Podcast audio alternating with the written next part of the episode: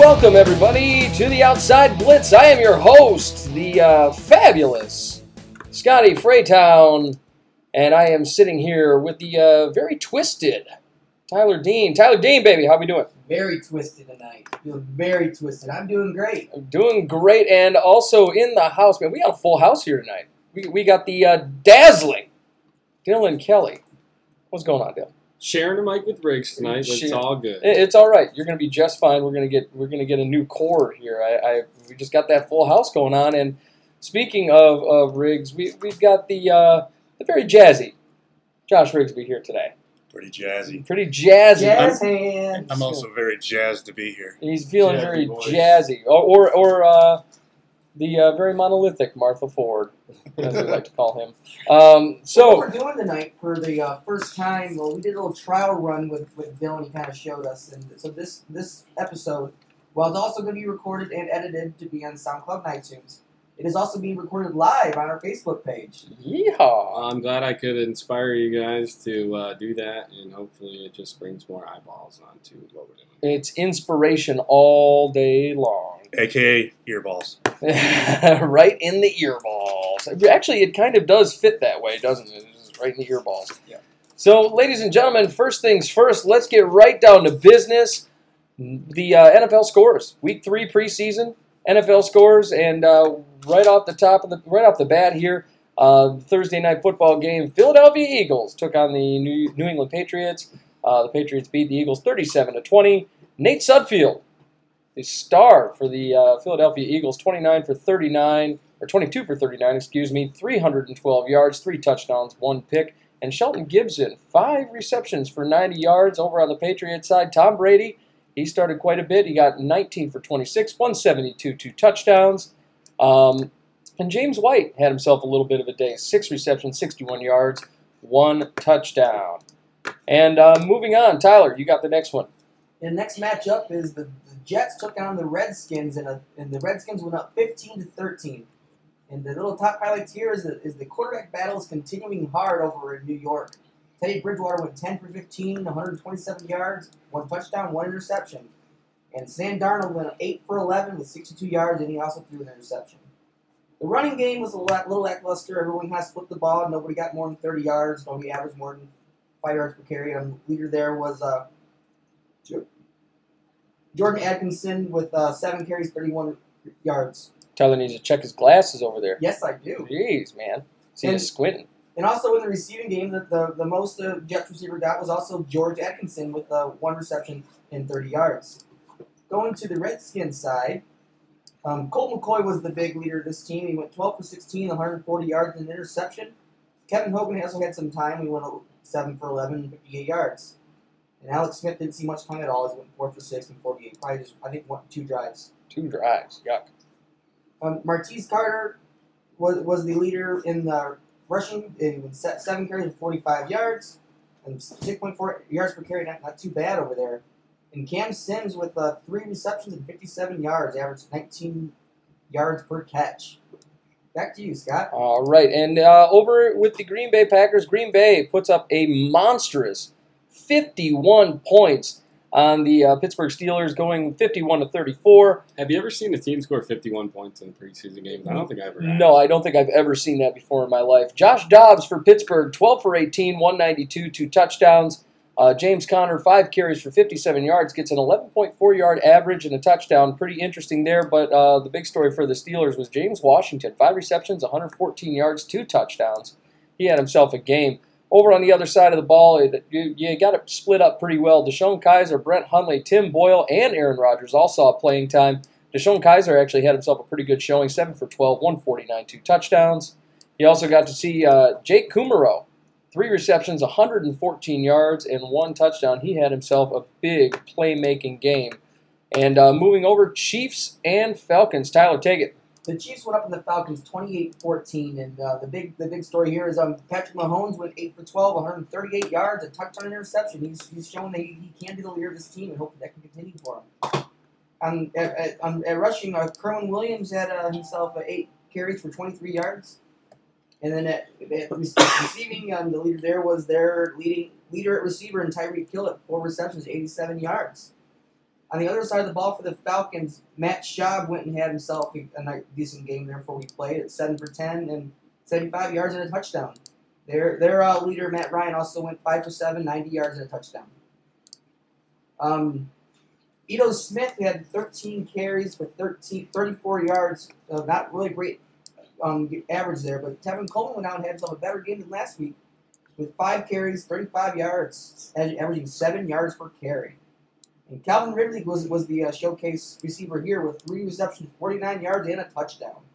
Austin Hooper also had himself a touchdown in this game with two receptions and 33 yards. And then on to the next game here, Scott. All you. Uh, the New York Giants, 30 to 17 over the Detroit Lions. Another rough outing for the Lions, who are 0 2 in the preseason this year. 23 for 30 for Jake Rudock, 171 and a touchdown. He was the all star of that team. Beyond that, I mean, the, the most love you got was Theo Riddick, three receptions, 50 yards. The run game was pretty low. LeGarrette Blount did see some time, 11 carries, 32 yards, only averaging 2.9 per carry. Um, over on the Giants side of things, Davis Webb, 14 for 20, 140 yards and a touchdown. Robert Martin, seven carries for 47 yards, and Russell Shepard. You got to see a lot of spreading uh, spreading out the uh, the ball over here receiving wise. Um, Russell Shepard led the team with one reception for 40 yards over there with the Giants. Um, next up, Bills and Browns. Tyler, take it, baby. The Bills went up with the Browns 19-17 in, in a nice close preseason matchup. Josh Allen was the uh, big story here for the Bills as he went 9 for 13, 60 yards and a touchdown. Peterman also had himself a good game, 8 for 10, 113 yards and a touchdown. But uh, the story more has always been the Josh Allen, AJ McCarron story. The big thing there is AJ McCarron went 3 for 6 with 12 yards as he did go down with an injury, and that is, being, that is something that's being watched very closely. Rushing, Marcus Murphy had himself a, a game of 4 carries and 39 yards, averaging 9.8 yards a carry. And at receiver, Nick O'Leary had four, four receptions, 70 yards, 17 and a half, and a half yards a, a reception, and a touchdown. On the Brown side, Baker Mayfield, excuse me, Baker Mayfield with 7 for 13 for 75 yards. And they're uh, going to be starter, or soon to be starter, and Tyrod Taylor went 4 for 7 and 22 yards.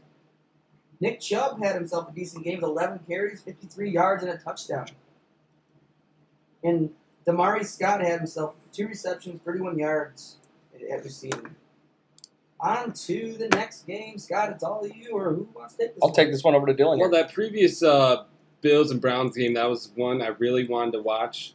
Um, and I'm not from Buffalo, but I did see some news come out of Buffalo, and I don't know what this says about Buffalo in the summertime, but the Buffalo Bills and Cleveland Browns game was the highest rated local TV event of the summer. Maybe everybody just likes Baker Mayfield. Big game right there. They're all checking in for that one. Yeah. Uh, it didn't really give us too much clarity on either quarterback situation because neither team put a whole lot of points up on the board. No. I think Peterman did uh, He did a majority did, of the work there. did pretty well to, to stand out. Mhm. Uh, but uh, yeah, I wanted to throw that in there. I could not believe that was the highest rated local TV event of the summer. That's insanity. Um, moving onward, we got the uh, Carolina Panthers defeat the Miami Dolphins 27 to 20 in a come from behind victory. Um, 14 points scored in the fourth quarter by the Carolina Panthers to take that win. Um, for the Dolphins, Ryan Tannehill, 14 for 17, 100 yards, no touchdowns. Brock Osweiler did get to see some time, 10 for 13 for just 68 yards. Kenyan Drake, eight carries for 54 yards in that game. We also got to see uh, Greg Howell and uh, Jakeem Grant, four receptions for 45 yards, averaging 11.2 yards per catch. Over on the Panthers side, you got Cam Newton, 9 for 12, 89 yards and a touchdown. He did throw an interception. The former Viking, Taylor Heinicke, 5 for 9, 88 yards. He did throw an interception. But the big story here is Christian McCaffrey, 5 carries, 92 yards, averaging 18.4 yards per carry and one touchdown. Uh, Kenjon Barner also had himself a pretty good game, 5 carries for 72 yards. Now, over to the, Car- the Arizona Cardinals versus the New Orleans Saints. Tyler, what you got? The Cardinals went up on the Saints 20 to 15. Josh Rosen was the big story here as he went 10 for 16 and 107 yards and a touchdown. Sam Bradford went 6 for 6. Did, he completed all his passes for 61 yards. David Johnson came out and he went, had 6 carries for, for 22 yards and a touchdown. And then at Christian Kirk had 4 receptions, 49 yards, and a touchdown. So there, that, that, that team is starting to shape up for what it's going to look like for the next few years. Yeah, very exciting stuff. On the Saints, um, Drew Brees did not play, but um, Taysom Hill had, had himself a game at 11 15, 68 yards, and two interceptions. Taysom Hill also had three carries for 43 yards.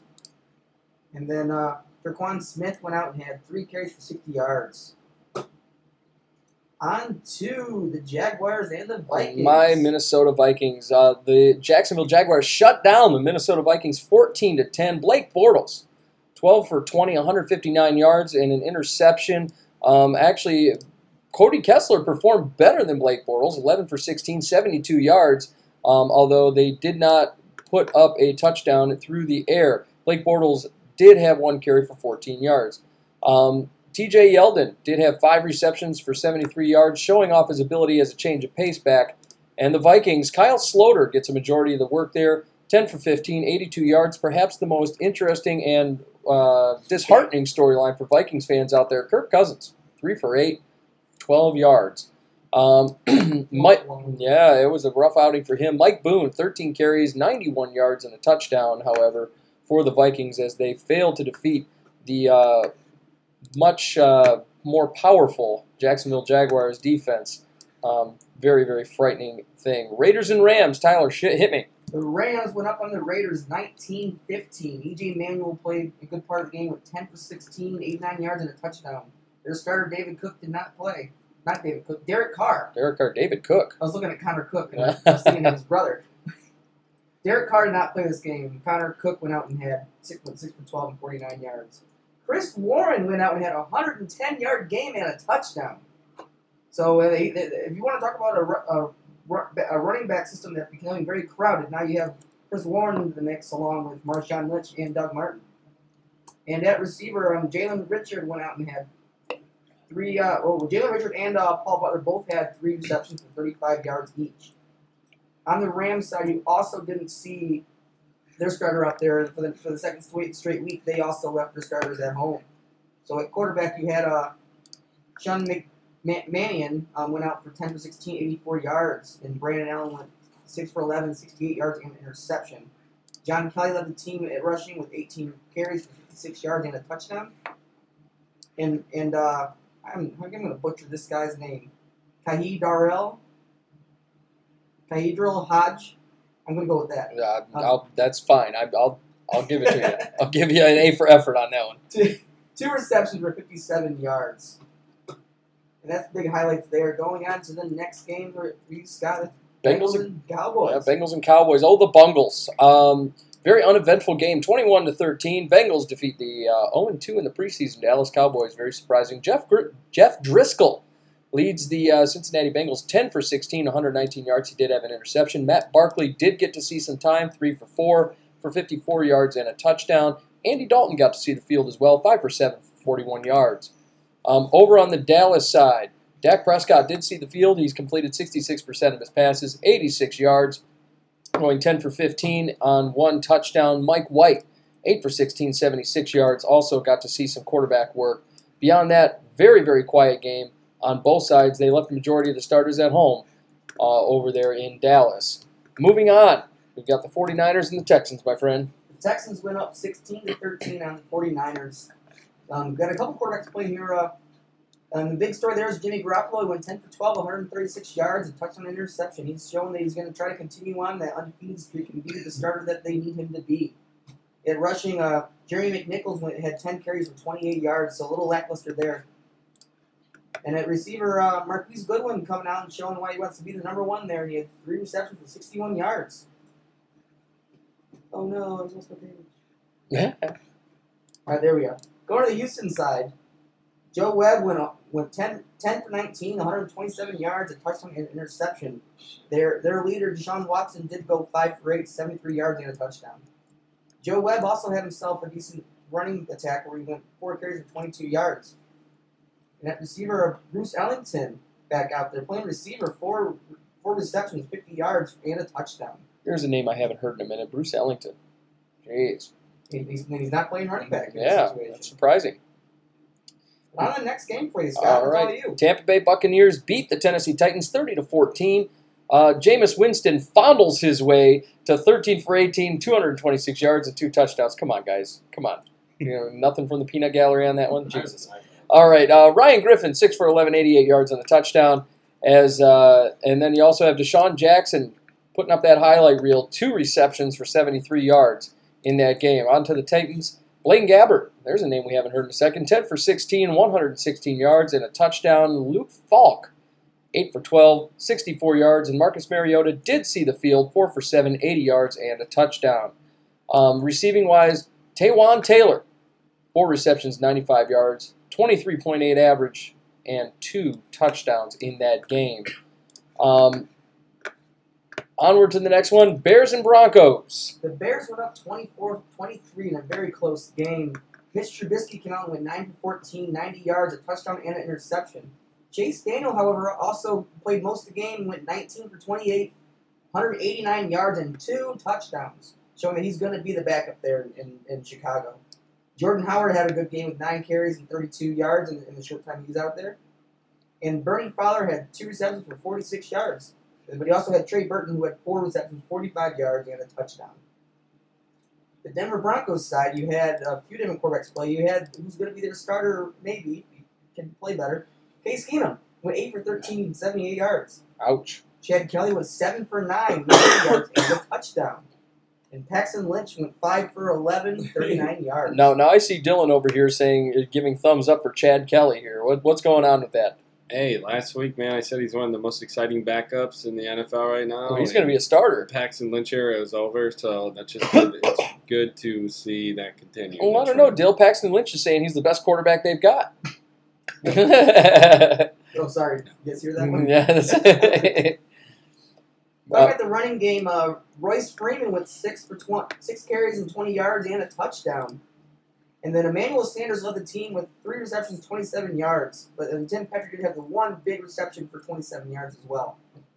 And that's that's it for the main highlights in that one. And that leads us to the Seahawks and the Chargers. the Seahawks go. They fall to the uh, L.A. Chargers, the Las, Las Vegas Chargers, the San Diego Chargers, uh, wherever the hell they're from.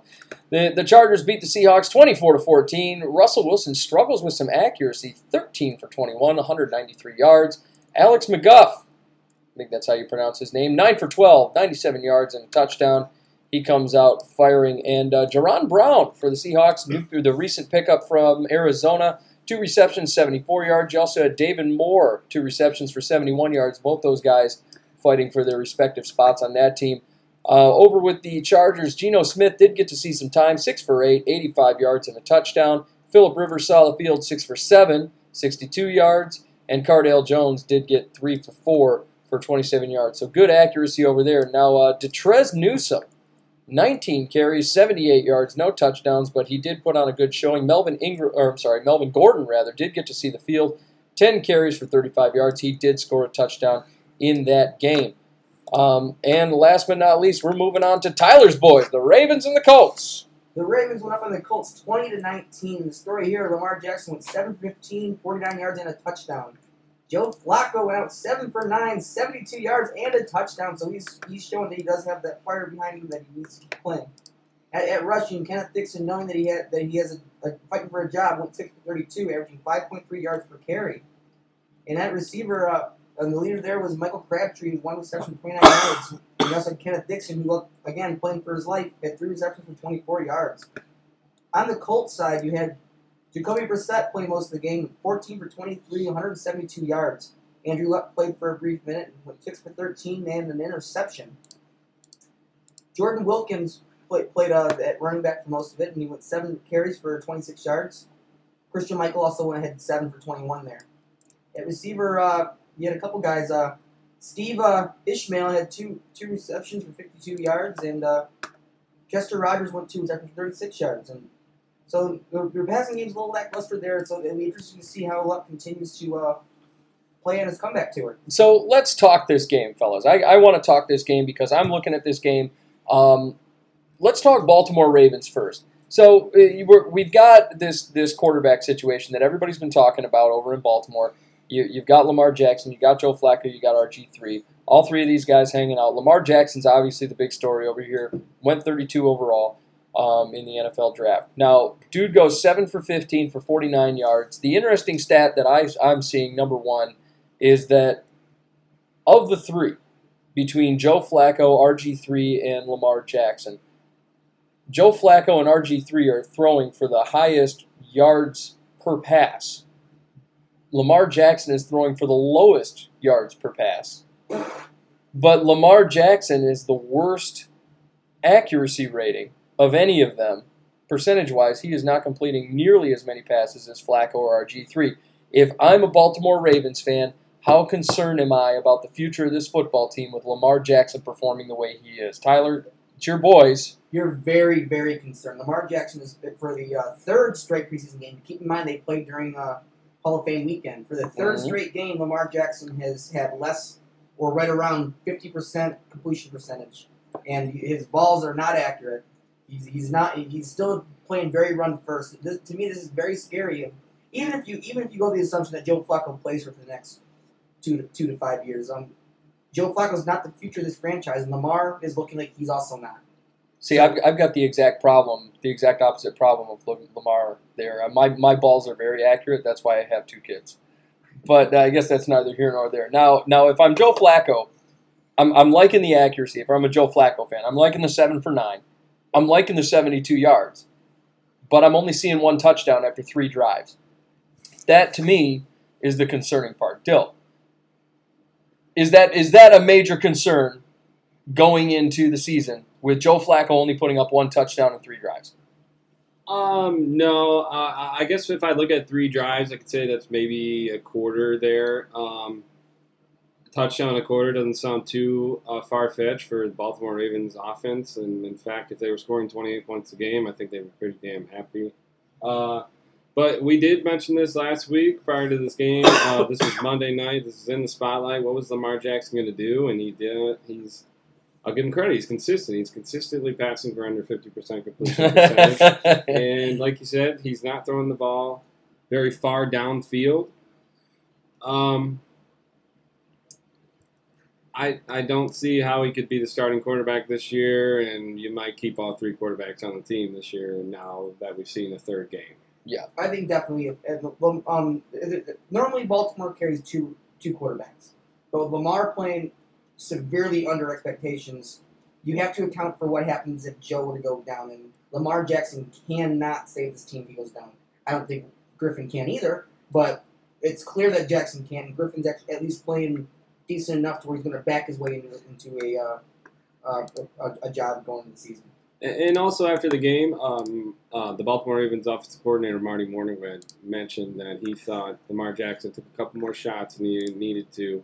Um, he did only have the four uh, official carries, but uh, he's got to get rid of the ball. He's got to get down, take less shots. he, he likes to extend plays a lot. That's one thing that we're, we're seeing. He likes to escape the pocket. We, we knew from the get when you when you drafted Lamar, he was going to start running all over the place and, and kind of being that running quarterback and that, that mobile quarterback that we, we all know, at least we all have that same opinion, that running quarterbacks don't survive in the NFL.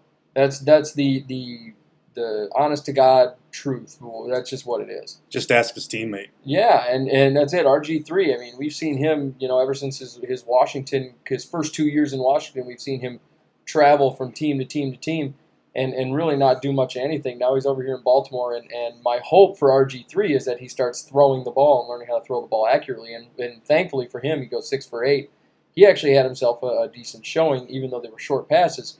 He had himself a decent showing. So I, I have questions about about uh, Lamar there still, um, I, and, and the accuracy questions were a thing when the draft were out was out, and now they're still uh, an issue. Um, you know, moving forward here into the preseason. Um, still in Baltimore, however, we have even more news. Geez, you're you're just so selfish, Tyler. Um, Jimmy Smith suspended four games. Yowza. Yes, that, that officially came in today. It was, it was kind of an expectation going into the going into the weekend. It was the team was kind of preparing for it, and uh, the thing with this is, so going into the off season, there was a lot of talk that Jimmy Smith could be a cap casualty, mostly because uh, Ravens were considered to have the deepest cornerback um, depth chart in, in the league, and uh, with him missing the first four games, uh, who was supposed to be on the bench, and that was going to be Marlon Humphrey. Marlon Humphrey, the rookie they got last year, who had himself a phenomenal year last year. Um, that's going to move into the starting role, which a lot of people expected him to jump into the role and uh, kick Brandon Carr out anyway, and eventually uh, supersede Jimmy Smith. So um, to start the year, you'll have Brandon Carr and uh, Marlon Humphrey as the two. Plus, you also have uh, return of uh, Tavon Young, who had a phenomenal rookie season, who um, going to last year had 20 CL. So between those three guys, um, they're going to be able to uh, soak in the, at least in my opinion, um, soak in the uh, loss of Jimmy Smith those first four weeks, and then when Jimmy comes back, you're back to having a very deep cornerback. Now this whole thing, this whole thing stems from a, a petition. Um, I guess the mother of his first kid uh, filed about domestic abuse. I, I guess the first question I have for Dylan is, are you okay? Yeah. Yeah, are you, are you okay after after Jimmy Smith abused you and you know beat you up Uh, for being a bad wife? Jeez. I have to I have to poke fun at Dylan somehow. here. Ugh. Oh, He's a bit know. afraid that if he says anything bad about him, he's going to get worse. Are we really doing this right now? Dylan, you're, you're oh, we're going to hell.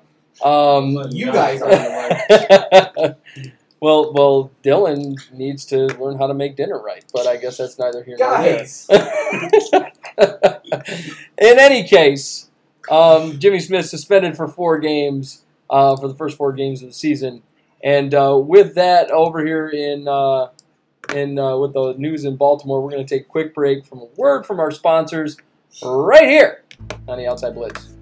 At It's Your Time Massage, you get all the benefits of one of the larger massage chain parlors, but in a more intimate and personal setting. With four years' experience, massage therapist and owner Amanda Yata's goal is to help people in a natural way, offering Swedish, deep tissue, pregnancy, aromatherapy, and sports massages. You will feel better and have more energy in just one hour. It's Your Time Massage is offered in home, Amanda's or yours, with the rates ranging from $55 to $130. You get professional quality at an affordable rate. Contact Amanda today at 313 686 4347 or online at iytmassage.com. It's Your Time Massage, a natural way to improve your well being. And welcome back, ladies and gentlemen, to the Outside Blitz. And uh, I'm your host, the fabulous one, Scotty Freytown, along with the um, the thunderous Tyler Dean. Tyler Dean. Yeah, baby. And the jangling Josh Rigsby, ladies and gentlemen. and the very dainty Dylan Kelly. Dirty. Dude. Yeah, she- yeah, dirty, He's Dirty Dylan. dirty Dylan. Dirty Dylan. Yeah. I like my Stu Hart voice there. That was fantastic. So, um, news around the NFL comes pouring in as we're uh, we're sitting here going over the NFL scores. Yeah, I know. Yeah, I got a bunch in front of me. Uh, Scott's got a bunch in front of him, and Dylan and Josh also have a couple. This is going to be a very interesting segment. I'm bringing my computer next time. Yeah, too. you don't you don't need a computer, Josh. Nobody My computer will freaking be all up in your way It'll and be everything. all in my It'll be way. I won't be able to, to drink whiskey. Jesus, what, what's wrong with you? So Travis Frederick. Let's talk uh, Travis Frederick. Uh, This one just came in, um, diagnosed with Guillain-Barré syndrome, um, an autoimmune disorder where your body attacks your nerves. Um, yeah, that's kind of an important thing to have when you're a center in the NFL. Interesting. Um, so people don't know uh, uh, how long he's going to be out. It's it's indefinite how long he's going to be out. Says there's going to be surgery um, going on to try and correct the issue. But he is diagnosed with Guillain-Barré syndrome. If I'm a Cowboys fan, Josh, man, how what? How how uh, uh, nervous? How devastated am I to know that your offensive line, that great, that vaunted offensive line that we've been hearing about from the Dallas Cowboys, is crumbling, and it starts with your your All Pro center. Well, considering you know they've they're the they're the number one offensive line in the league. They have been for a couple of years, and then you know it's it's huge because he's like the anchor of it all. Right. So I'd be pretty devastated. I mean, I'd be uh, pretty sad about that one. Um, Yep. We, we hear our boy Pat crying from all the way across town right Yes, now. yes, we our, do. Our, our Cowboys friend. Pat. Sorry, Pat. Oh, Pat. Poor Pat. Well, this guy kind of looks like Pat. Mr. Travis Frederick. He, he really. Yeah, with the like beard Pat. and everything. Yeah, yeah, he kind of looks like Pat. We'll, so. we'll get, maybe we should get him a, a Travis Frederick jersey for Yeah. Christmas. So does this team, does this offensive line survive without him? I, I think they do. Uh, does Dak Prescott survive without him? I feel like they're losing their guy, their signal caller. Uh, it's going to be devastating to the Lions. It's going to be devastating to Prescott. It's going to be devastating to Elliott. Um, he, he just does so much. These guys are going to have to uh, pick up the slack, and are they going to be able to? something that, that I found very interesting. Dak Prescott, when he was, uh, you know, a few years ago, he was considered by and far the and and statistically he was the most accurate quarterback in the NFL. Uh, the year that Tony Romo went down, Tony Romo goes down, he retires the next year. But Prescott was the guy that was the most accurate quarterback. One interesting thing I found about Dak Prescott is even though he had an offensive line, he went on the move an awful lot. What what what are we yelling about here? Oh, my There, there's goodness. significant laughter coming from the other side here. We love you, Tyler. Thanks for that. We got some fan feedback, uh, and we love all of it, and we recommend more fan feedback. What, what? Okay. Well, what's the laughter for? I'm trying to figure out what. We. Scott, you remember 37? I was telling you the story last week. 37. The one story about. The, the, am, I, am I going there? Yeah, About yeah. pulling pants up? Oh, oh yes, yes, yes. So, uh, Yo said a comment and said 37. oh, we we gotta we gotta um, we should get him a number 37 jersey. I think that would be great. Oh yeah. Jeff Heath, baby. Yeah, number 37 jersey. But um, so it, one thing that, that I found kind of interesting was that that he's running. Uh, he ran a lot during that that period when he was with the Cowboys. He, even though he had he was accurate passing wise, you noticed that, that a lot of his passes were. I mean, he went 24 passes, 25 passes. He wasn't surpassing 30, 32, 33 passes like a lot of quarterbacks in this league. And when he was making those passes, he was on the run a lot of times. Dak Prescott, Dak Prescott knows how to make throws on the run. I think this is going to force him back into a comfort zone that he didn't know that, you know, he even needed. And I think this could make Dak Prescott a better player. Um, you know, learning how to step up in the pocket, escape the pocket. It's gonna it's gonna give his footwork that that jump start that he needs. I think this is actually going to help Dak, Dak Prescott be a better quarterback in this league. You may see a resurgence from him. In a different way, it's almost like how we were talking about some years back when uh, uh, Calvin Johnson left the Lions. That was going to probably turn Stafford into a, into a better quarterback. It was going to force him to spread the ball. Mm-hmm. And and for in Stafford's case, that's working. And you're absolutely right with Dak. This is something that's going to make him have to be mobile and have to do different things to get to get the ball out. And I think I think you're right. I think this is this has the potential of making better quarterback, or has the potential of going the other way. It- It's really addition by subtraction in this situation. It, it, it's going to help the the Dallas Cowboys, I, I think, offensively. I think it's going to make Dak have to, to play a little more dynamic football, and I think it's really going to it's going to make him more of a playmaker in the long run. I, I, I honestly, I think this is going to be much better for the Cowboys, um, in spite of the fact that Frederick is a, a damn good center. He's, he's one of the best centers in the league to be honest with you, I think I think it's going to help Dak Prescott in the long run going through that hard time. Hi, Alex. Very big, very true. Alex very true. Watching us. What? What Alex This is the Steele? bathroom. What are you talking about? Oh, wait. But hello to you. Yeah. Ah, Jeez. Um, now moving on, the Patriots today made uh, made waves. They cut Kenny Britt. I don't find this to be that big of a thing. I mean, Kenny Britt's been making the rounds, jumping around team to team a little bit. He, he didn't make it on the. I mean, he, a lot of people say, "Oh, he didn't make it in the Browns. He can't make it anywhere." But the Browns have a very deep receiving court at this point. Yeah, they do. But uh, will, will Kenny Britt get his job going forward? I don't know. What's your guys' take? Um, I like Britt. I've always liked Kenny Britt. Um, the last two years he's been, you know, well I take that. I wouldn't even say the last two years. Last season he didn't do much of anything, but we have to look at this 2016 2016 season. A thousand two yards, five touchdowns. He played good ball. I mean, you can't really say that Kenny Britt. I mean, and you know, understanding he was with the Titans, they had a stagnant quarterback, you know, group there. He gets with the Rams. The Rams kind of came alive these last two years here. 68 receptions, 1,002 yards. Kenny Britt was a playmaker with the Rams. I mean, I think I even though I, th- I I think Tom Brady can make any receiver good, you mm. know, and I think yeah, and I think this is this is a huge loss for the Patriots. I don't. I, I think that you, we see it all the time. You see New England bring in a guy, you, you have him stick him on their team, and they don't give the guy a chance to really you know explore what he can do. We saw it with Michael Floyd. You know, Michael Floyd is a very good receiver. Now we're seeing it with Kenny Britt. Kenny Britt is a good receiver. He is he's he's a good uh, uh, slot guy. He catches the ball in the red zone well. He's only 29 years old. He's got a lot of tread on the tires. I don't like them getting rid of him. I think you you build around the guy and you let him you let him do what he does. Um, Kenny Britt's a good receiver. I, I think this is a bad move by the Patriots, especially with all the injuries they have on the offensive side of the ball. But maybe that's just me. Dill, what do you got? I don't like the question uh, Bill Belichick's history with uh, veteran uh, players cutting them uh, just before they really hit that down slope. Um, I believe Kenny Britt probably already has, regardless of that 2016 season that you pointed to.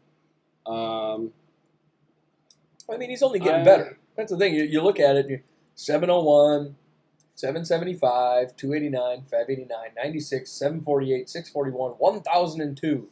I mean, what mean, year was that? The 2002. it was 2016. So, so we're hitting a, a recent trend here where he had a, a good year with the Rams. They send him to the Browns, and he does jack squat with the Browns, who have nothing at quarterback. And then he does, and then he goes to the Patriots. He gets two receptions for 23 yards. He goes to the Patriots. I mean, near the end of the season, and, and I'm supposed to think that, you know, this is a um, a big enough sample size. Come on, this isn't a big enough sample size when a guy just came off a 1,002 yard season. I, I just think the somewhat inconsistency from him, the probably the style of player that he needs to be, what role he can fill effectively, probably took him off of the Patriots team. You know, and and that could very well be. To me, the, the New England Patriots, uh, they lost a damn good player. Okay, and I've, I've got to ask the question, Josh. Landing spots for Kenny Britt. Where do you think he's going, Um, if anywhere? I could see him possibly going to Buffalo. Uh, I could see him possibly going to San Fran. There's there's there's plenty of, there's plenty of options, um, and plus you got to think there's going to be teams that have injuries throughout the season when they're going to need a, a reliable guy, and he could fill in roles there. How about the Jaguars? I thought them lost a lot of who lost a lot of receivers this uh, Mhm. offseason, and and uh, they're going to need something to help Bortles continue to uh, retain their uh, their uh, great season they had last year. I like the Niners. I, I really do like Niners the Niners. are another good one that, that's that they could definitely go there. The, the Niners have really, if you look at their receiving core, they got actually pretty iffy receivers over there. Yeah. and and the, he could be a good fit. That's the- why for they the were 49ers. my second. Yeah, I, I like that a lot. I also like Washington. Yeah. I think Washington would be a good fit for him. They, I would also say maybe Dallas. Dallas, yeah, Dallas could be a good fit. They did pick up Allen Hurns, um, but I, I mean Dallas could be an, another big uh, spot for him over there. I, I mean, realistically, you know, Kenny Britt, he eh, he's not going to be a number one. 99 times out of 100, he's not going to be a number one receiver. But is he going to be a reliable guy? Is he going to be a, re- a reliable, you know, 700, 800 yard receiver? I mean, we talk inconsistency, but uh, I'm telling you what, the guy broke he at least broke 500 yards in a, four of his first six seasons, and then I I mean, 701, 775. I mean, he, he commonly gets over 700 yards receiving throughout his career. I'm pretty. I like Kenny Britt. I, I think he's a good receiver. I think he'll be a good fit with any of those teams, but particularly for me, I, I think it's San Francisco. But uh, I mean, Kenny Britt's a good receiver. I think New England lost a good one here. The, the, I, I, I agree. Yeah, I, I think cutting it was a big was a big mistake. It's someone that could that could definitely help Brady. Uh, and Brady typically makes some receivers, but Kenny Britt is a good receiver. It, it- I think they, they dropped the ball and cut him. And maybe we find out in, in the coming days that there's something that we don't know. But I, right now, I can't. I don't. I don't see the reason. Now, on that same level, the, the Patriots have come out and said that they're not interested in Dez Bryant at all. I agree with them not being interested. I Bill. Well, I don't agree with them not being interested. I, I, I can see what their reasoning is. Bill Belichick does not like people who come with baggage. No, no. the last time they had a guy that kind of came with baggage, we, we saw a record broken for receiving touchdowns. We saw we saw a lot of lot of record breaking uh, seasons, and that was with Tom Brady under center. So we and that that guy, as we all know, is the now Hall of Fame Randy Moss. So I mean, when you do bring in a guy like uh, say a Dez Bryant, in spite of his ego, does Dez if, if Dez Bryant goes to the New England Patriots, does he perform at a high level? Um, and and does Tom Brady get him, uh, you know, the statistics that we kind of saw with with Randy Moss? Is it does it become a similar thing? yeah, does it does it become does it does it work out or does it become another Chad Ochocinco? Right, and and we don't want to see another Ocho, I'm, I'm sure, you know. But uh, I, I mean, Dill, I mean, you you uh, you of all people would, would be able to agree with me. I know you're you love yourself some Tom Brady. Tell me, Dez Bryant, Tom Brady. Does it work like Moss and Brady? Uh, not entirely like Moss and Brady, and I think uh, really good comparison here is Kenny Britt. I think they're very similar style receiver, and that's, that's why neither of these guys really would fit with what New England wants to do. Um, he, he could be a really good red zone guy for them, but I think they have the best red zone guy in the league with Gronk. Well, I Um, mean, you know, and you're you're talking, you know, tight ends. You know, you got a guy who's who's a, a very good um, tight end in the red zone for sure. But I mean, Mhm. we're, we're talking, you know, this is a kind of in a, in a way, in almost an entirely different position um, that he's playing there. He- Does Dez Bryant wind up as the next, or or, or close to? I don't think we there there could ever be another Randy Moss, but does Dez Bryant wind up being close to the next Randy Moss moving in? Uh, no, I don't think he's got the speed. Um, I don't think he's got the.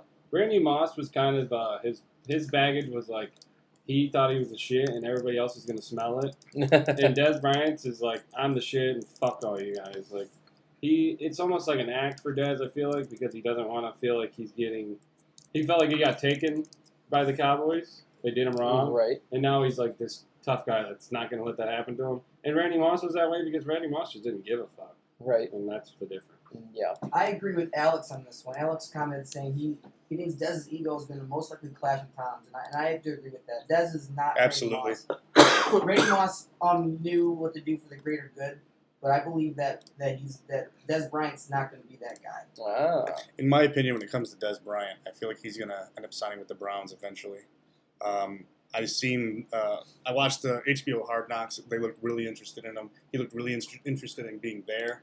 So I think um, give it a couple weeks, and he'll probably be there to start the regular season. Yeah, they are, and, and the Browns are very, very interested in uh, uh, bringing him in. They've, they've, they, you know, and, and really, they, there's been, you know, conflicting uh, uh, stories there. They, they say, oh, I want, uh, we want Dez Bryant, and then the next one they're saying, oh, we don't want Dez Bryant. You know, so you never really know what you're going to get from the Cleveland Browns. But I think deep down, the Browns want Dez Bryant. One of the big questions regarding the Dez Bryant sequ- uh, sweepstakes, and, and that brings me to my next thing. Josh Gordon returns to practice. Um, how does this affect? Is this going? Is he going to stay clean? I guess that's the first question. That's got to be the first question. Does Josh Gordon stay clean and and clean up his act after what was it? Four seasons of, of doing a whole lot of nothing.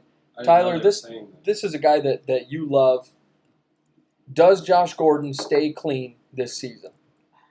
That's tough. And I- what I'm going to say is Josh Gordon, when clean, is one of the absolute best receivers in this league, but I don't think he can stay clean. Does right I now? really. Now, right now, do you think he has like number one wideout upside here? I mean, Yes. really? Um, After if he- four seasons off, even but when he came back last season, he came back and had the highest uh, yards per game average, and, and and he was playing like like a, a receiver ready to be number one again. Yeah, he looked great. But the thing is, I do not trust him to stay clean. right? And and now, Tyrod Taylor will. Do you think he'll he'll mesh well with the uh, the Josh Gordon thing going on? I mean, uh, really, it, the, another big question comes in is Jarvis Landry because Jarvis Landry is going to be ultimately if Josh Gordon comes back, which it seems like he's going to. Jarvis Landry plays alongside of Josh Gordon or on the on opposite ends of Josh Gordon. Is this the second coming of you know Carter and Moss? If the quarterbacks can uh, do their job and, and then play good enough, that this is a very dangerous one-two punch for, for the Browns. I've been paying close attention to the Browns quarterbacks um, throughout the preseason. They they both look really good. So if- tell, tell Scott that he's not he's not. They- they both- I'm still not both- sold on Mayfield. Yeah. I'm still not. it's he's not going to get any starter star, starting reps in the preseason. That's already been said. So I'm pretty sure Tyrod Taylor is going to be their starter um, to start the regular season. But you know he's looked great, and um, you know I feel like they'll, they'll be getting the ball out there. Uh, and I do. believe Gordon did return this week. He most likely will play. I'm, I'm guessing this week, but uh, we'll see.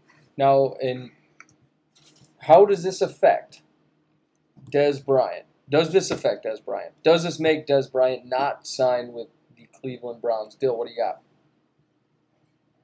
Um, I- think it does stop uh, Dez Bryant from signing with the Cleveland Browns, just because I don't know that they need Dez Bryant if Josh Gordon is going to be productive for them. They they they brought Jarvis Landry in, and paid him big money, and I believe he's going to be the leader of that wide receiver room. He's going to demand things from these these up and coming players that the Cleveland Browns have all over the roster. Mhm. And I think putting Dez Bryant there is not gonna not gonna work out the way people may think it would, or with that way it may work out at Madden. I don't think it'll work out. I agree with Dylan on this one, but at the same time, I, I think they always kind of knew that Josh Gordon was coming back, so I don't think that changes their their mind as far as far as the front office. I think the front office still wants Dez, but uh, the news that's coming out is Dez left without a contract, so it's hard to say what where Dez's brain is on it. But um, there's a lot of articles coming out even today say, with the with uh, Hue trying to get trying to sell Cleveland on Dez. So Yeah, I, and I, I- believe Cleveland still wants Dez. I, even I don't before- think I don't think Cleveland right now is completely sold on the idea of Josh Gordon staying clean. I Right. agree. I, I don't think they're completely sold on it, and they want that you know that that uh, uh, little safety net there. They they really want that that Dez Bryant safety net, and I think they're they're going to wind up getting it uh, um, ultimately. I don't think anybody's going to really you know jump at Dez Bryant as much as I would like them to. I don't think anybody's going to jump at him. I don't think anybody's sitting there going, "Oh, he's my guy." You know, you're not hearing that, and you haven't heard that all offseason. Now, if they're going to sign Dez Bryant, they better do it quick, fast, and in a hurry. We're we're what two weeks away from the NFL season. Dez Bryant would have to learn an entire playbook, practice with the team. He hasn't practiced all all off season, all summer long. I mean, that's that's going to be the the And tough who's thing. to know what physical shape he's in right now? Correct. I mean, we, Well- we don't know that either. I think if he does sign, it'll be at the end of this week. I don't think he's going to play any preseason games. I think he's just going to practice, and that'd be it. And, yep. And knowing Dez, he probably doesn't want to play in preseason games. And uh, expanding on what Rick said, um, just kind of getting technical here, and, uh, and financially with the way the NFL works. I don't know if any team is going to sign him before the start of the regular season because at that point, I believe you have to guarantee him part of his contract. Yes. And I don't think any team really wants to do that. No, nobody wants to guarantee him any of that. So moving forward, um, this one's going to be a, a hard hit, a hard hit for old Tyler over here. Um, Buffalo Bills quarterback AJ McCarron goes down, um, hairline fracture in his in his right collarbone. Um, yeah, hairline fracture, right collarbone. Uh, he's he's still out there. He does have some shoulder soreness, but he's he's back in practice. Shoulder sore. No kidding. Yeah, he, he's he's kind of throwing the ball. They're saying, but but hairline fracture. Um, so at this point, Tyler, who is the starter for the Buffalo Bills this season in Week One? Who is the starter? you know, leave, leave it to Scott to win a bet very cheap. Yeah. On a, on a technicality injury. Damn right I did. But wow, I, I did not see that one coming. Yeah, I did it. This this is not going to go the way I expected it to, but uh, I'll show you. but uh, I don't even want to even uh, give you the satisfaction. But yeah. but the, the starting quarterback for the Buffalo Bills will be Nate Peterson. Oh Jesus. No, no, no. Josh Nate Allen. Peterson isn't on their team. so, Josh Allen is going to be the guy, huh? Yeah, Josh Allen will All be the guy. right. See, that's Wait, you- you- that's you- so you much get better. Already? For all that Nathan Peterman is your talking junk I Oh. gave him last week, Yeah, Peterman. he Peterman. might be the starter for the two and fourteen Buffalo Bills. Congratulations. yeah. I don't know. Peter Peterman was was um, uh, he, he actually hasn't looked bad in the preseason, which Oh, has yeah. been weirdly surprising. He just looked really bad when they counted. Yeah, last yeah. He, he- when when the games actually meant something, he looked. A rating bad. of 38.4. I'm going to indulge you for a second. He, I thought it was Peterman's not 37. going to be the starter, but he does have by far the best completion percentage of, of all the three quarterbacks. yeah, he's been but weirdly he's, accurate. he's not going to be the starting quarterback. No, do, do you think he just sat out back with a tire swing and just kind of was throwing the football through the tire swing like that for, for just the entire offseason? It's like I'm gonna I'm gonna beat these two. oh, I'm gonna prove everybody wrong. All the stupid jerks, you know. But But, it, if, but if, if McCarron is now down and say Josh Allen doesn't perform, um, it wouldn't. It doesn't. I, I think Nate Peters, Peterman makes the team now. yo, yeah, for sure. And now at this point in time, if you're a Buffalo Bills fan, how nervous are you at your quarterback situation? Uh, Dill, I know you love Peterman. I know you want him to just be the starter, but how how how nervous are you with your quarterback situation in Buffalo right now? It's hard to say uh, because of last season. Tyrod Taylor wasn't very good, and they even tried to go away from him, and still somehow made the playoffs in the terrible AFC. they, they Uh, went away from him for one Um, game. yeah, old Tyrod. yeah, but once you once you gotta do that, you like disturb the whole chemistry of the franchise, and this Very guy's true. looking around his shoulder the rest of the year. You love some Tyrod. Taylor. And a matter of fact, he's not even in Buffalo anymore. Um, so it's just hard to what what do fans expect? Do they expect to get back to the playoffs? Do they expect good quarterback play? I, there's too many variables for me to say, uh, but I think they're going to go with Josh Allen. Yeah. It's going to be a defense-driven team, I think. One thing they could also do is look out on the trade block, see what quarterbacks, backup quarterbacks that are you know uh, worthy of uh, possibly starting from, like Jacoby Brissett out of out of uh, in Indy might be on their radar or something along those Now, lines. now the the one name that that nobody's been mentioning that you know eh, really we need to bring up because I mean the fact of the matter is he's still out there. I don't Tebow. I don't like him. Uh, no, not Tim Tebow. I don't like him. I don't think he's that good of a quarterback. But the fact of the matter is, he's been a starter in this league. Is Colin Kaepernick, and we got to talk about Colin Kaepernick because Colin Kaepernick, you know, he's looking for a team. Buffalo's got a quarterback with a, a hairline fracture. Does Colin Kaepernick sign with the Buffalo Bills at some point in time, or do the Buffalo Bills begin seeking out a guy like Colin Kaepernick? uh, no, No. No. Why? it just it's just no team wants Colin Kaepernick. It just seems. I mean, I don't want Colin Kaepernick. So I, I don't want Colin Kaepernick just, I mean, in, anywhere near me. But I mean, that's neither here nor there. The guy, he is, he has been a starter in this league. Tyler, does the do the Buffalo Bills begin looking at Colin Kaepernick? No, and I'm gonna I'm gonna use the uh, the Ravens as an example. I, we were talking on the phone earlier when I when I was telling you that uh, um, no matter what, with Lamar not playing great, um, Griffin's gonna make the team because he, he knows that offense. He's working that offense. Peterman knows that offense. He's been there. He's he, they're not gonna go away from him. If, if they need Peterman, Peterman's gonna be the guy, not someone on the street. yeah. Also think about possible. I mean, I don't see it happening, but there's also the possibility that they go out and try to get Nick Foles. Nick Foles, I mean, it it would be it was something that they could, but and Nick Foles right now isn't he? He's hurt right now. He is not? hurt, but um, yeah, it's when he's when healthy. You know, they might look at it like well, this is an option. It, it depends on where they are when the time comes. Right. Now, um, so speaking of quarterbacks and injuries and all kinds of stuff, uh, we got to talk the, the NFL rules currently. So, talking about the rules here, um, this Aaron Rodgers rule is become something uh, a little out of control. Uh, this past week during the uh, Vikings and Jags game, we got to see I mean, so th- we got to see a quarterback sack. Bortles got blasted um, when he got bla- I believe it was Bortles, but the the Jags QB gets blasted. The uh, the rule, as it states, says that um, you know it, sometimes a quarterback is a runner and sometimes he's a passer a passer and under the new rule the defensive defensive penalties will will hinge on whether or not the referees feel that you landed on top of the quarterback. Now, last year we saw Anthony Barr cream Aaron Rodgers and break his collarbone. Now they're saying that when you tackle a quarterback, you got to wrap him up and take him down. You can't fall on top of him. Um, otherwise, it's a penalty for roughing the passer. And it's kind of up to the discretion of the referees.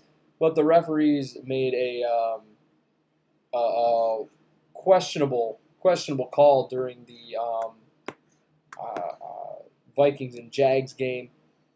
What's your take on this rule, this Aaron Rodgers rule, as they're calling it? Um, and, and it was the, the hit was against Cody Kessler in the fourth quarter of the matinee game, um, weeks two prese- week two of the preseason here for these guys. Technically, it was week three.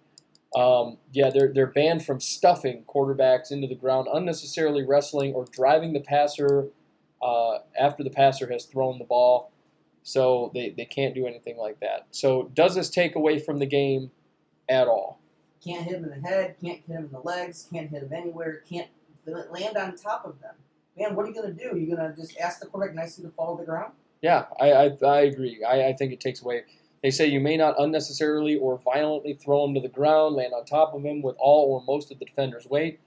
Instead, the defensive player must strive to wrap up the passer with the defensive player's arms and not land on the passer with all or most of his body weight. You just have to push him down.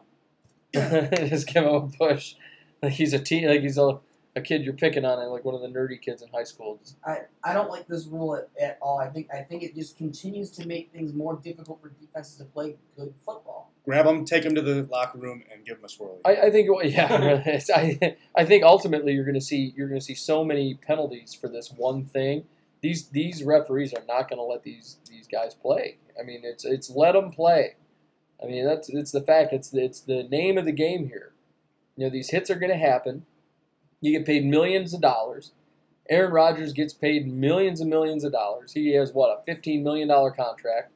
Let him play. Soon to be a lot more. Yeah, soon to be a lot more. He's got two years left on his deal. He's going to be a, a free agent. Let him play. Um, you know, the officials are getting a little out of hand with it, uh, with the personal fouls. The roughing the passer calls are, are really bad.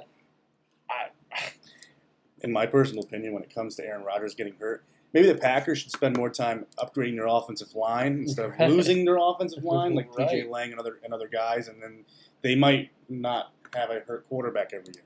Right. And then we also have a, a major issue with the NFL's helmet rule as well. Um, there's been a lot of flags kind of kind of taken off um, in the it's, NFL. It's been a little outrageous, or more than a little outrageous, and a, a lot of defensive coordinators have been complaining about it. It's, it's becoming a pretty major issue. Yeah, it um, really, and, and Richard Sherman kind of hit it on the head. And I don't even like Richard Sherman, but he, he really hit this one in the head. He says that the tackling rule defies tackling fundamentals. Um, I think that's that's a, that's a pretty good way to put it. I think. Um, you know, it, it, the, these rules that the NFL player committee are making, they're they're not making this game easy to play and and the game isn't easy already, but now they're they're making it very difficult to do anything really on the field. I mean, eventually we're just going to see a bunch of guys in those giant plastic bubbles running around and just colliding with each other and knocking each other over. I mean, it's it's really difficult to remember or, or to learn from them what is a tackle and what is not a tackle. I, I just I, I don't understand this rule, um, the helmet rule. I, I think that, that it's it's poorly thought out. Um, and and they they said that they were going to change the helmet rule. They, they were talking about it, but you know, then they were like, nah, nah, we're pretty happy with it. I don't understand. I, I, was it today they met or yesterday? But It- either way, they talked about changing it, and it came back. and They, they didn't. It was a big uh, blow, and it was a big disappointment to most of the league. As as a lot of people in the league, particularly defense for obvious reasons, didn't like where, where the league was going with, with a lot of these rules. Right, and and the big thing, the the rule was uh, originally was helmet to helmet shots. That was the big thing. Helmet to helmet was was the the big thing, and I agree with it. Head injuries, things of that nature. Now it's it's automatically a 15 yard penalty for a player to lower their head for any hit. I mean, uh, well, how in the hell are you supposed to do that? Anything like that? And a lot of the a lot of the times when when you're hitting someone, it's not like you're blatantly bringing your head down to hit him. You have a big, huge helmet on your head that's gonna tap another helmet possibly on every play, Right. and they're just like, ah, he was defenseless. And and what would you guys say? What half the time it's the uh, other player that brings their own head down? Yeah. The Right. player. It's it's a natural re- reaction when you're gonna get hit. You shrug your shoulders, you bring your head down, and it comes forward. You're gonna get hit. it makes no sense. And and uh, you know, it's football. For Christ's sake, it's football. You're going to get hit. These things are going to happen. I don't understand the new hel- the new helmet rule. I think it's it's absolutely pointless. Um, they, they need to fix this rule and they need to fix it quickly. This is what you signed up to do. Yeah, and, and at, at the end of the day, I mean, when you lower your shoulder, technically you're lowering your helmet too when you do that to make a tackle. So how in the hell is anybody supposed to make a real tackle here? How is that supposed to happen? Like I said, you pick him up, you take him to the locker room, and give him a swirl. Yes, that's I guess how it's supposed to work. I mean, I would give Dylan a swirly, but he has no hair, so it really doesn't become swirly. It's called a shiner. A shiner, shiner. That's what we'll call it, shiner. You can do that anyway. Just spit on his head. And, but between both these rules, things are just starting to get out of hand. Where at what point is uh, watching football less enjoyable? Yeah, and it and it's starting to become All that right. way. It's becoming a little difficult, especially if I'm sitting next to Rigsby or something. You know, Rigsby, I mean, he doesn't know anything. Listen, XFL, all right?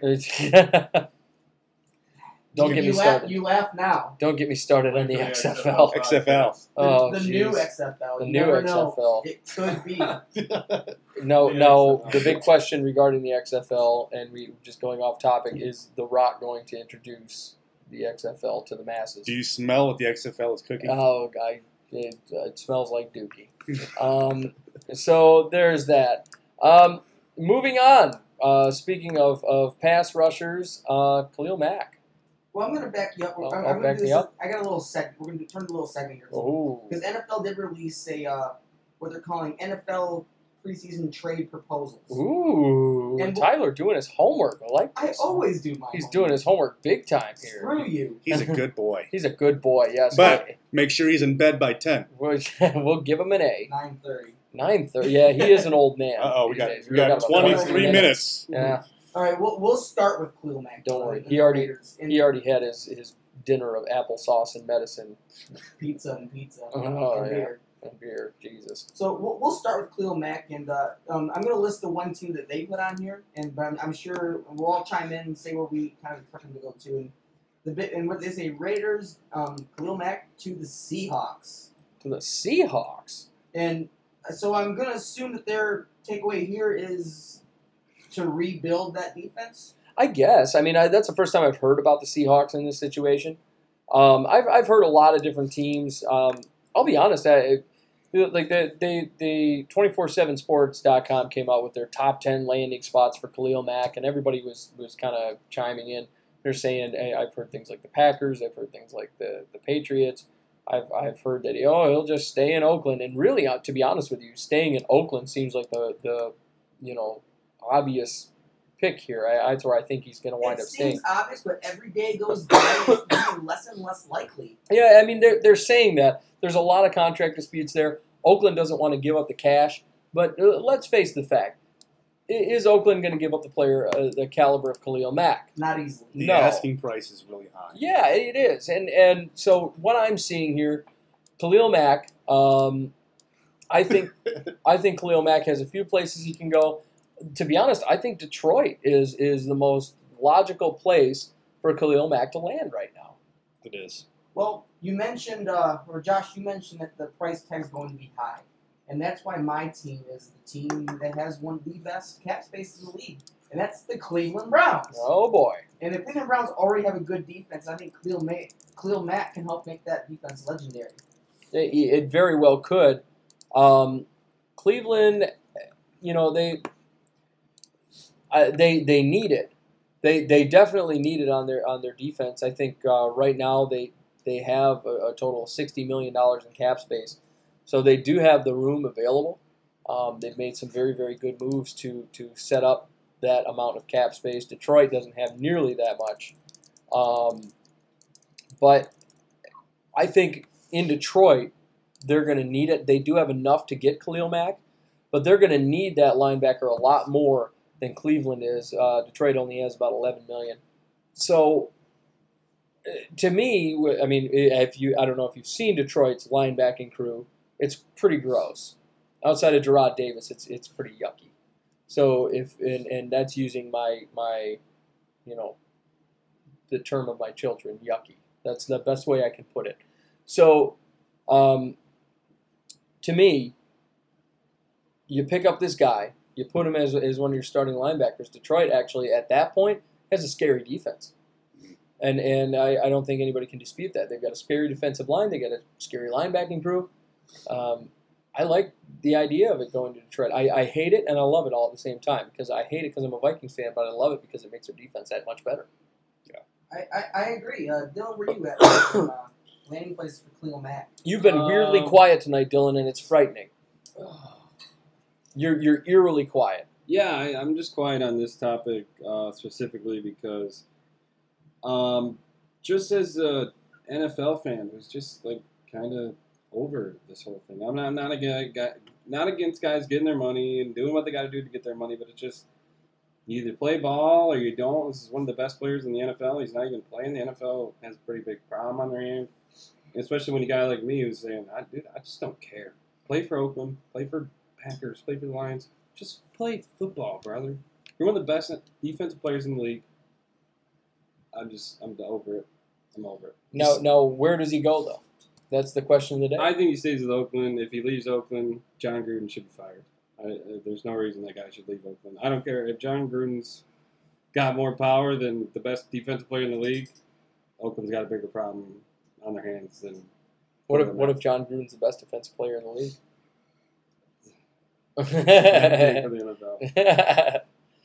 so that's that's what we've got there. So, Josh, uh, what what's your final landing spot for Khalil Mack? Where do you got him going?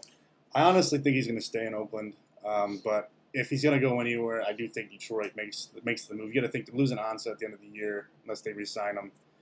Um, that leaves a hole at, at end. Plus, if they can, if they want to use it at linebacker, which I would definitely do, because you got to think Detroit still has Kerry Hyder as well, who's, who's reliable enough to play end as well. Right, And I and I'm gonna stick with with uh, Cleveland this one. Cleveland. Cleveland rocks. So uh, that's where we're going with that. Khalil Mack is is the is a big piece of uh, the news here. Now, today we got. Uh, You gonna let you gonna let me finish my article? uh, yeah, finish your article. There's only, there's only four total. Okay. That was one of them. Okay. And we'll just do kind of kind of a give each of a place here. This is uh because of how good the uh, quarterback situation the Jets have been has been looking. The Jets to trade Bridgewater to the Jaguars. Mm? I disagree. The Jaguars, but I agree on the idea of trading Bridgewater. Yawn. I am yawn. What's what's yawn, Josh? It's yawn. I don't think he needs to be traded to the Jaguars. The Jaguars don't need him. You- What do you mean the Jags don't? Need him? They do not need him. They have Blake Bortles. They have, and, and you know, I think Cody Kessler's been playing pretty well in the preseason. There, there- there's no reason to go out and like trade for a quarterback. Bortles isn't that good of a quarterback. Yeah, but he's he does he does well enough to get in places in Bridgewater. Yes. Sure, he's having a good preseason, but that doesn't mean he's going to go in the regular season and ball out as well. It's he's But- out there playing with backups, and it's But I'm it not- also I'm doesn't mean sold. that Bortles is going to have another good year. He could have. Another he lost good year. receivers. Oh, He lost his two better his two best receivers on his team. He lost to both. I don't expect him to do do as good as last season anyway. Bortles didn't have that good of a year as it was. Yeah. I mean, real So- realistically. I don't think I don't think I don't think Teddy Bridgewater is going to make a difference going over there either. So I, I think that actually Bortles had a, a down year from the year before. Um, even though his, his quarterback rating was technically higher, I mean he, he only threw for 3,600 yards. Um, I don't know. I don't. I, Teddy Bridgewater could be like kind of the insurance policy that they need in Jacksonville. I could kind of see it. They could get a good return for him. Uh, it, really- it really depends on, on what they're the Jets are trying to, to get. I mean, it- Jacksonville has a lot of defensive pieces that the Jets need. The Jets could use it.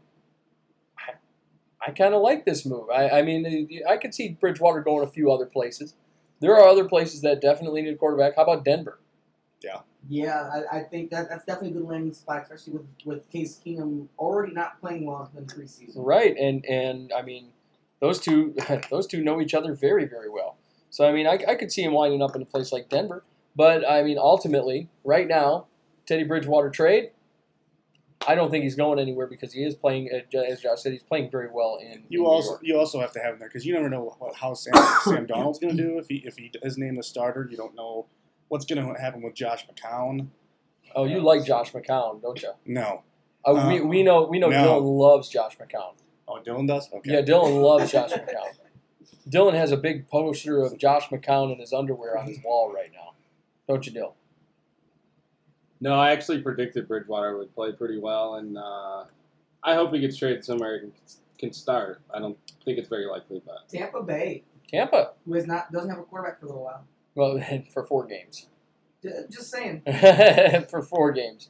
I mean, you know, he could he could uh, you know molest his way up in there. You, you never really know what what Bridgewater's going to do, but you know, How about uh, Seahawks trading Earl Thomas to the Cowboys? well, Earl Thomas has said he wants to get out of Seattle. He's not very happy there. So if you're going to lose him anyway, we, we talked about this. If you're going to lose someone, trade him. Uh, yeah, and and that's uh, um, that's something that that is out there. Uh, Earl Thomas is a hell of a player. Obviously, he's one of the best best players in the game.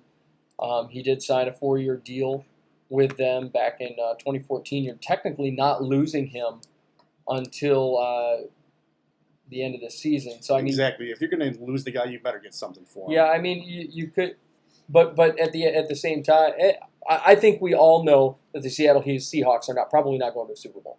Uh, I, I think no. I think agree. No. I think there's a pretty high likelihood that the Seahawks aren't going to a Super Bowl. So at this stage of the game, do the Seattle Seahawks take the 29 year old free safety, trade him to the NFC, and I like the Cowboys as a landing spot actually. You, you, so you, you take this free safety, he's 29, you trade him away to an NFC team that you're not going to see. I mean, this this could work out. You trade him to an NFC team you're not going to see, or even better, if you trade him to the AFC, say you trade him off to the AFC East, trade him to a completely other conference. Mm. You would never have to see Earl Thomas ever again, I can see it.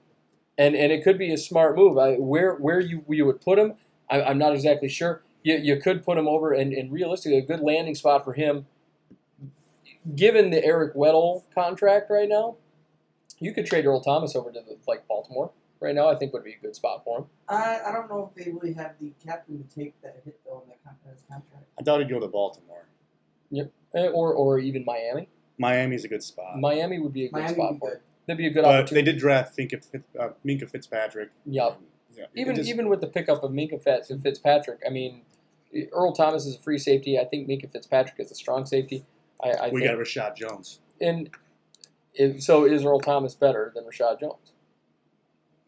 Well, you got to think they're paying Reshad Jones. Yeah, that is that's the the big point there. So, um, where else could you see him lining? Dylan, where's your spot? I like the Dallas spot. Um, he played at Texas. He wants to play in Dallas, seemingly. I like it. They need him. He wants to go there. Uh, and I think the Seahawks need to just part part ways. Yeah, I Seahawks like get the some. Dallas spot too. Now Dallas, um, they you now for a guy guy of that caliber, a player of that caliber, it's big money. It's a big money player. You you're giving up a first rounder. Does Dallas have the cap space at the end of the day? That's that's another question that um, you know you gotta you gotta ask yourself. Do the Dallas Cowboys have the cap space to handle Earl Thomas? Right now, they've got about fourteen million dollars it handles that contract. Who knows what the, the contracts are going to be looking like next year with the guys getting their, their raises at the end of the season. This could actually work out well for the Cowboys if they have the room. I yeah, I could see it as if they can make it work in, in the cap. I, I, I, like this landing space a lot for, for Earl Thomas. Mhm. So in, in the last one here before we go into the rest of it is uh, Lions to trade Ameer Abdullah to TBD team in need. Wow. So they didn't they didn't go a specific one here, but so they're basically saying this could be a team in need. And um, I don't know when this article was done. Was it before the AP signing or not? It was yesterday at 10 a.m. I think you meant to say TBB for Tampa Bay Buccaneers. yes. Yeah, and, and the Bucks are, are a potential landing spot um, for sure. I mean, but here here's one thing. Um, uh, so Abdullah's in a contract here. He's he's a cheap player. I mean, right now you're he's getting a um, he's got a one million dollar contract right now, and he's on his final his final year of his rookie deal. He was drafted in 2015. Um, to me, you take this 25 year old running back, you re-sign him. I think he stays with the Lions because actually Abdullah has been playing his heart out in the preseason, as far as I can tell. He's playing good ball right now. The guy's been been shucking and jiving all his way to the all the way to the end zone. He's been playing well. So do you get rid of him? Is Theo Riddick that that change of pace back you're looking for? Does Ameer Abdullah have that backup running back ability? Does he have starting running back ability?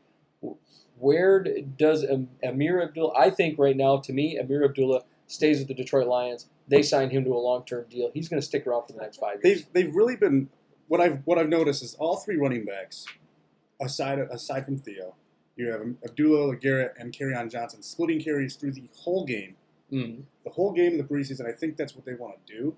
I think if he if he if he's I mean he probably will stay. I don't think anybody's gonna take the chance just to grab him, um, considering they can get him as a free agent next year if they really need a running back. Now, realistically, you got the, and everybody's getting excited about this Le- LeGarrette Blount deal.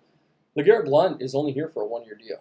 Yeah. He's only in Detroit for a one year deal. It's one year, four point five million. So I mean, does you know, uh, LeGarrette Blount is clearly not a long term option for the Lions here. Especially with how well some of the running backs are playing, like Kerryon Johnson.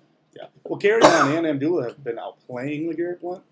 Um, but LeGarrette Blount's only in there for the power, You're power right. back style. He's in there for, you know, those short yards. And once in a while, they'll give him a, a handoff on like a first and 10 or whatever. But for the most part, he's going to be used as a red zone guy or just, you know, random third and ones or whatever. That's what he's going to be used for. So, I agree. Yep. So, with that, ladies and gentlemen, we're going to take ourselves a quick break. Um, we're going to get a nice word from our sponsors, uh, and uh, we will be right back right here on the Outside.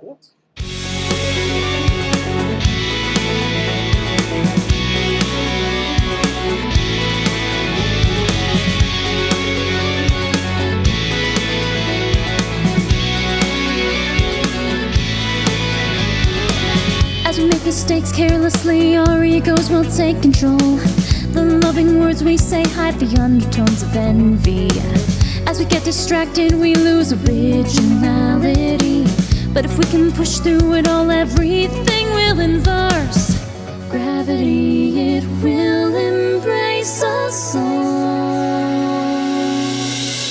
I'm screaming something to you, what whatever something to me. Unravel the answers, but they still mean nothing to me. I'm screaming something to you, whatever something to me. Each link to sorrow takes too long to leave.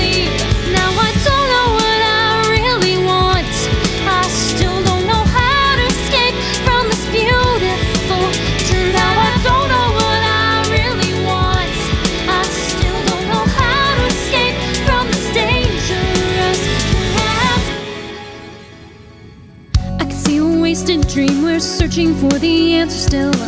The corrupted theories surely lead to future failure. In the heat of sunlight, now our justice fades away. We'll retrieve our voices by rejecting foolish claims. I know you're craving for my blood. I'm screaming something to you, whatever something to me. But everybody can't hear, pay attention to me. Something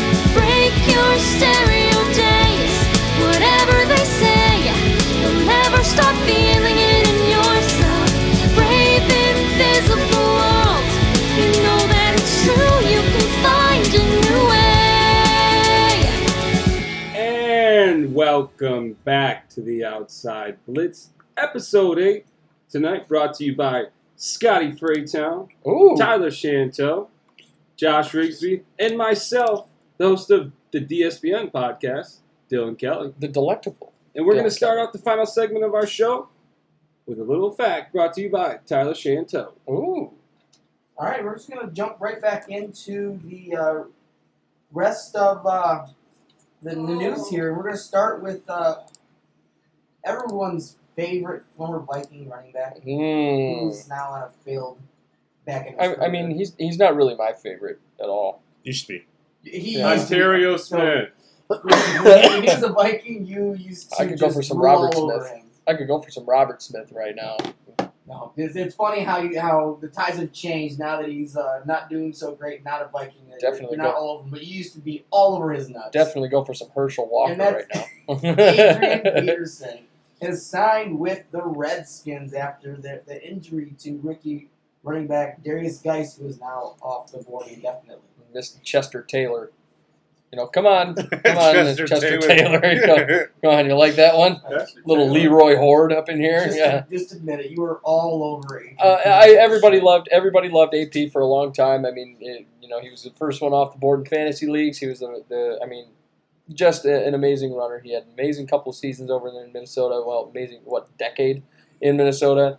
Now we're he's 33 years old. He's on the ass end of his career. Goes over to uh, to Washington, um, and I gotta I gotta tell you, I am not completely sold on the idea that Adrian Peterson is just going to have this this um, career resurgence. You know, here you know at, at 33 years old, but I am kind of excited for it. I'm glad we agree. Adrian Peterson's going to continue with. His third team of a failed comeback. It's, it's, Yeah. He had a bad time in the Saints, a bad time in, Car- in uh, Carolina, um, the Cardinals.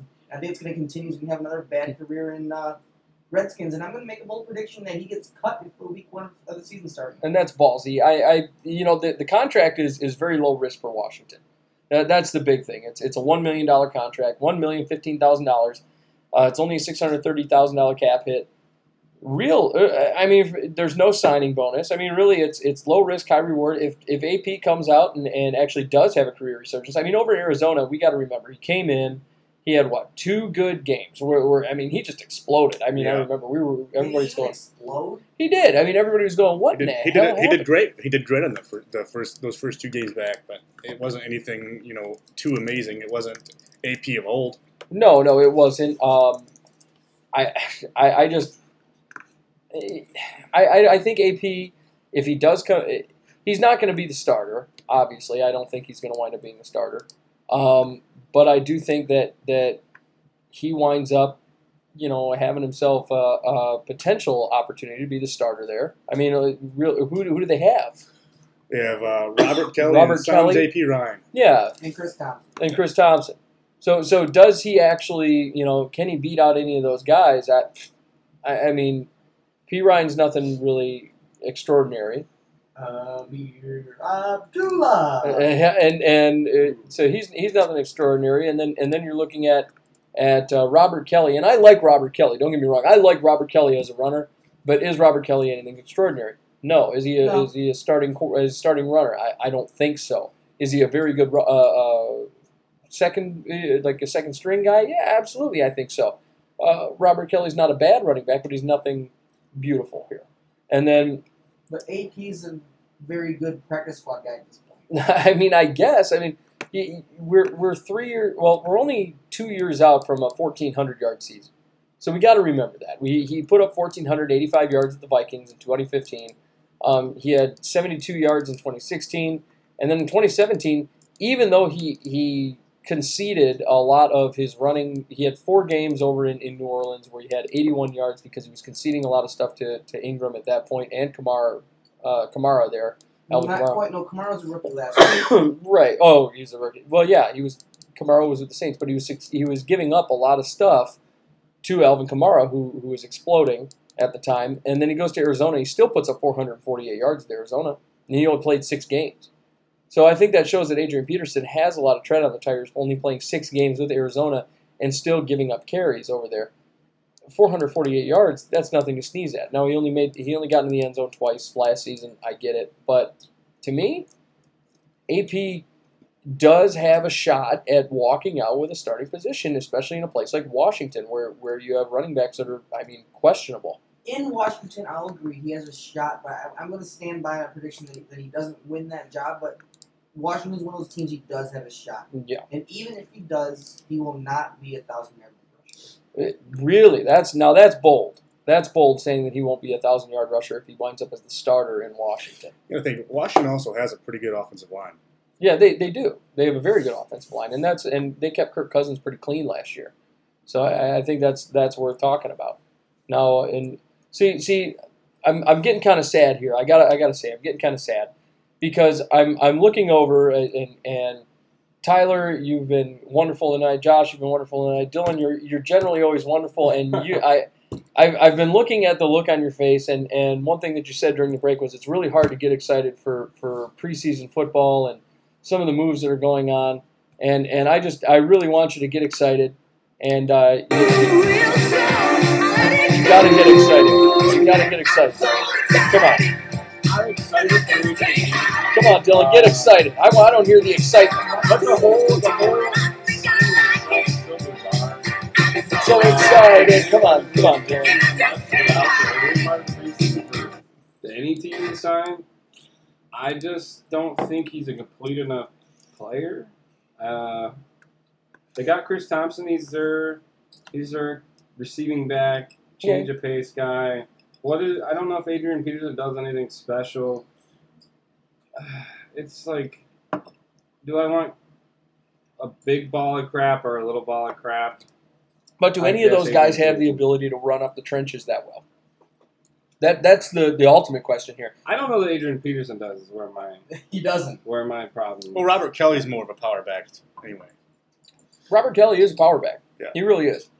But you know that does Adrian Peterson, who has more ability? If you if you have to to look at this this team, who has more of an ability to to pound it up the middle there?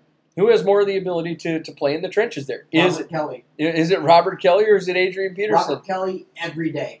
Really? A- I think AP's done. And you think he's done? You really aren't, aren't sold on AP at all. I'm, I'm not. I, I, I didn't like what I seen in his last little bit. I'm, I'm, I'm going to stand by that. Oh boy. I think I think age is finally there with AP, and his, his career's done. Chances of AP winding up as a starter as a starter in Washington as the starter. Josh, go. I do believe he has a very good chance of starting. You got to think in Washington, all of their running backs have a terrible, terrible problem with injuries, and then you can add AP in the list because he gets hurt all the time now too. Yeah. So, yeah, until he gets hurt, also, and then they trade for Ameer Abdullah or something. You know, you never know. Mm, Yep. Dylan, AP's chances of being a starter in Washington, being the number one guy, Fifty percent. fifty percent. Wow. I, I'm going to say AP has about a seventy-five percent chance of being the starter in Washington, and the only reason I say seventy-five percent is if Adrian Peterson wound up getting signed earlier in the offseason, if Adrian Peterson was signed around free agency time when free agency opened up, Adrian Peterson would be the number one back. Yeah, if they had signed him earlier and it looked like a part of the plan, but when you sign him before week three of the preseason, it looks like a desperation move. And I still So think he's 75%. I I just don't see this with veteran players. It's weird. And, and here's where here's where I'm at on that as well. Is uh, so he ended up getting cut from the Cardinals before the season ended. Correct? Uh, he, he wound up getting cut from the Cardinals, but I guess it was on his own will here. It wasn't like the Cardinals were just like, oh, hey, see you But, later. but, but still, he, he ended up being cut from the Cardinals. Um, a team who I- needed who desperately needed someone to be I, their lead I back wouldn't while I wouldn't even gone. I wouldn't even say he was cut per Well- se because he, he did only sign a one year deal with the New Orleans Saints and when the New Orleans Saints traded him, I mean he, he wasn't a contract year at that point in time. Also, you got to think um, David Johnson was healed up at the end of the last year. He was ready to go, but they said, no, we're going to leave you on the shelf because we're not going anywhere. He was ready to come back. So it really didn't matter what they did. They knew their season was over. They weren't bringing David Johnson back. And that was the it. And then him asking for a release, that's because he wasn't playing anymore. They just they lost faith in him. Right. I'm officially going to go twenty five percent chance, Twenty five. Wow, that's low. under a third. I, I think I think the uh, the uh, incumbents there and Rob Kelley and Chris Thompson have to have the way better chance at, at retaining that job. That's that's bold, bold. I, I especially um, with with a player of the caliber of AP who did put up 400 yards after only six games. I think that that says a lot. I'm Uh, going to go with it's more bold that you think he's going to have a resurgence. he, well, I, I think he could, and, and I think he's a better runner than, than a Robert Kelley. I think he's a Robert uh, a, a better runner than than a Perine. I mean, let, let's face facts. I mean, the, these guys are have not played very good ball throughout their careers so far. And Adrian Peterson is only two years removed from a 1,400 yard league leading season.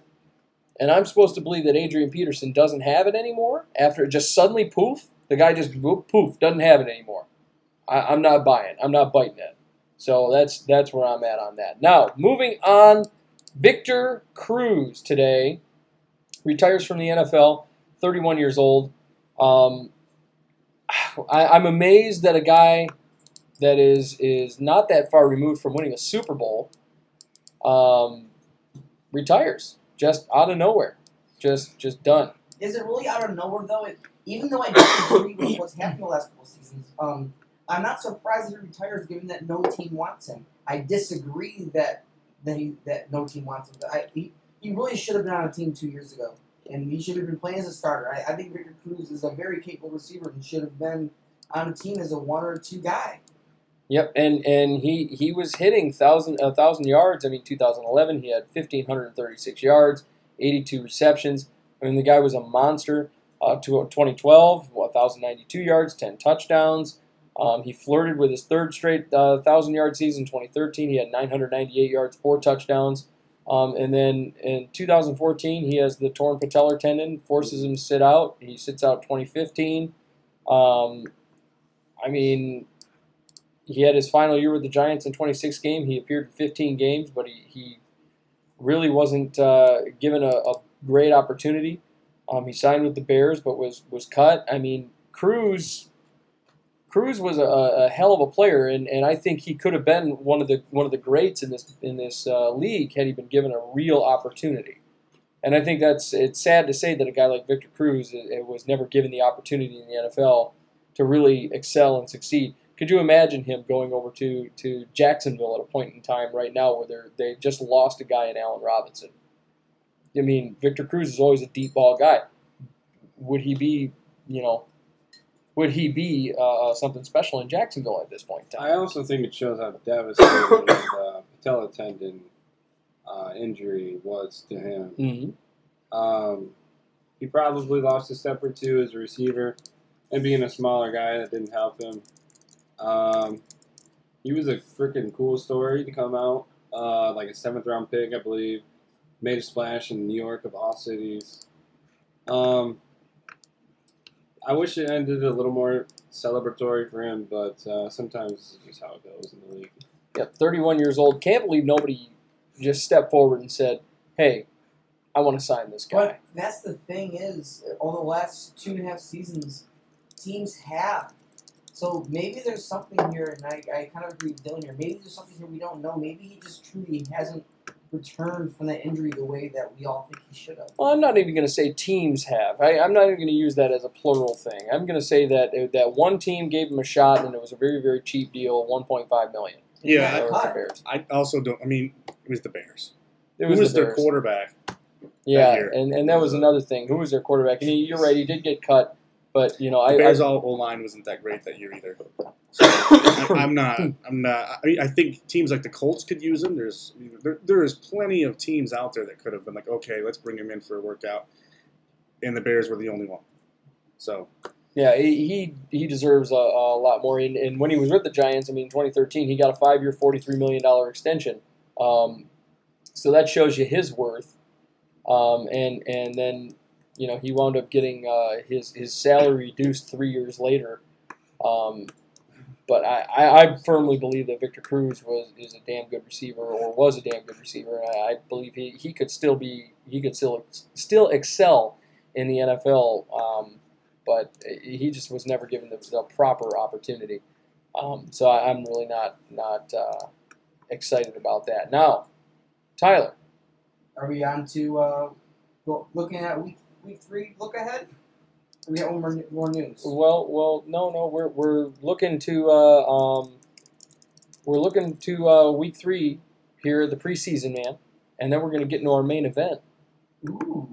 our main event. But but first, uh, let's take a look. Um, week four, the NFL preseason, uh, tomorrow night, eight o'clock p.m. Eagles take on the Browns. no, it'd be week three of the preseason. Oh, wait, Week- okay, it's week four. It's Well, listed as week four. It's because of- technically week three. Yeah. It's, but it's- technically, it's, it's week three of the preseason. but, you know, well, it- we let's let's look up. at that. Well, well, here's the reason it's listed as week four, and the reason it is because they Hall of have the Hall of Fame game Yeah. going on Thursday. So technically, they- technically, there's five weeks of preseason, but there's only one game that's played in week one. So, so I'm I'm just you, you got it confused me for a second. I'm like, ah. Yeah, yeah. So I'm it's, so confused. it's technically week four of the preseason, guys. So let's let's get that straight. But preseason tomorrow, eight o'clock p.m. Eagles take on the Browns. Uh, Friday at seven thirty p.m. The Giants will be facing the Jets. The showdown in New York.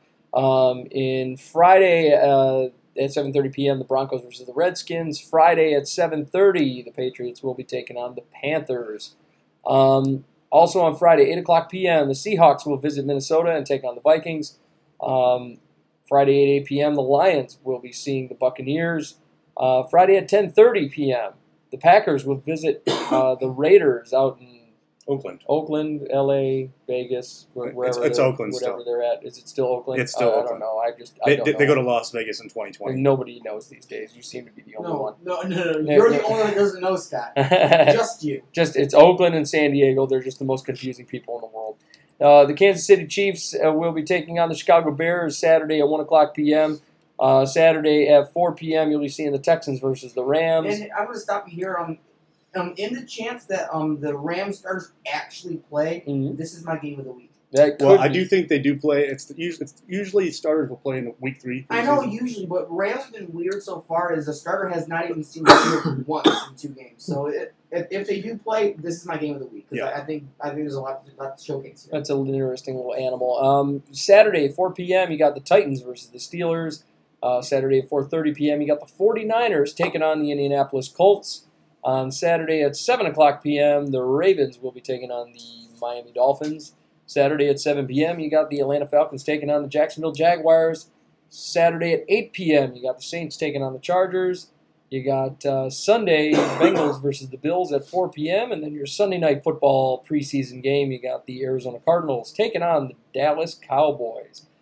and uh, for my game of the week, just throwing it out there, I'm going to be going at the Seahawks Vikings game, not just because I'm a Vikings fan, but because of the fact that that's that big rematch, that divisional game where Blair Walsh missed that wide left field goal. So that I believe is going to be a very exciting game. Preseason. Who cares about our rivalry? Preseason. Mm, I care. I care every time the Vikings Well, if the take on starters are playing, okay. yeah, yeah, that's the hope. That's the hope.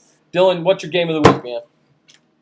My game of the week is going to be the Detroit Lions heading down to Tampa Bay to take on the Buccaneers. Yeah, Uh, the Lions have been pretty damn terrible this entire preseason, they have. and the Buccaneers are really trying to find. Uh, they're trying to find that number one back there. Peyton Barber's looking like he's pulling way ahead of uh, Ronald Jones, their second round pick down there.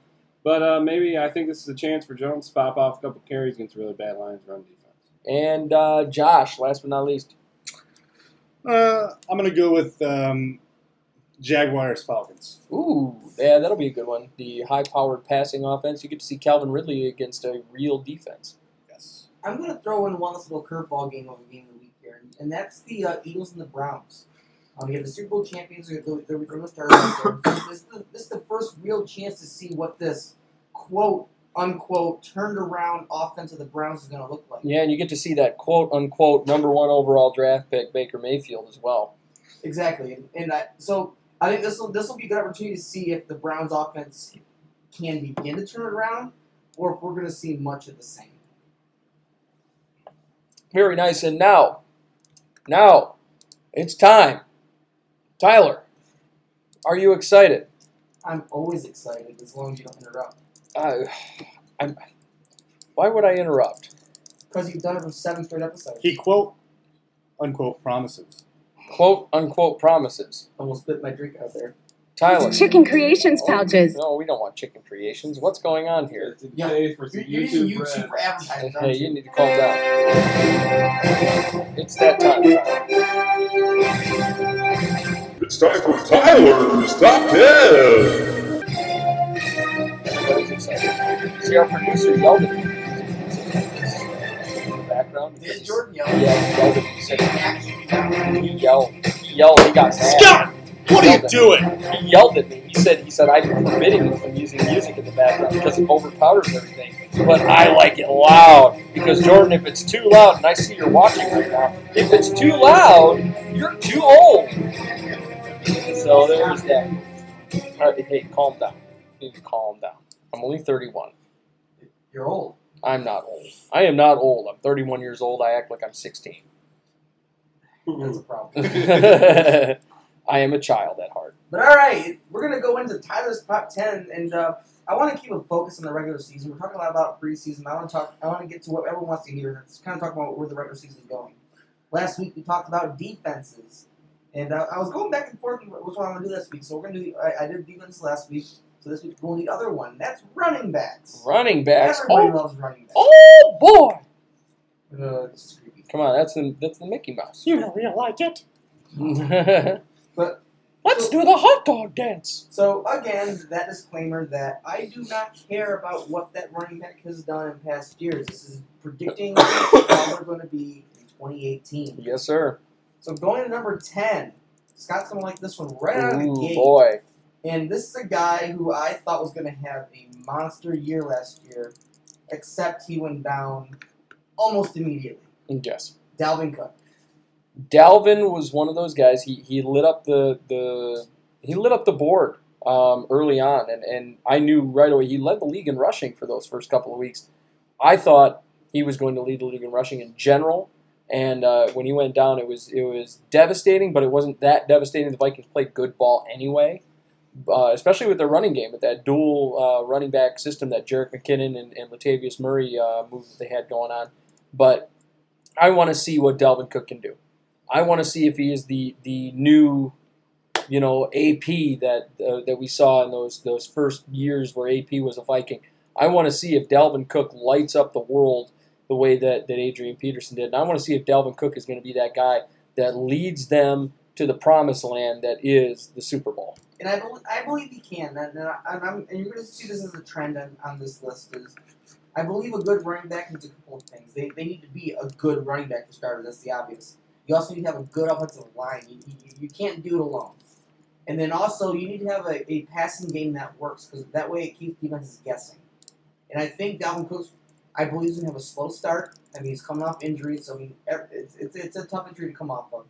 I believe that Dalvin Cook's going to finish the year as a top 10 runner. And, and, and uh, Kirk Cousins is going to keep that, that offense moving in a way where the defenses aren't going to know if uh, if they're going to tackle the pass game or tackle the rush game. It's going to it's going to be a very interesting offense to watch. Right. I, I absolutely agree. Dylan. Uh, I agree that uh, Dalvin Cook is a top 10 running back. In fact, I have him in my top 10 of my fantasy football running backs this upcoming season as well. Uh, so, Tyler, thumbs up for me. Why, thank you. And Josh? Thumbs up. He's uh he's gonna do well as long as he doesn't get hurt again. Right. Fair enough. Number nine is a guy I'm sure going to get some flack for this one, but this guy has been such a consistent running back in this league. And I'm going to stand by. He's going to continue his consistency, and that's LeSean McCoy.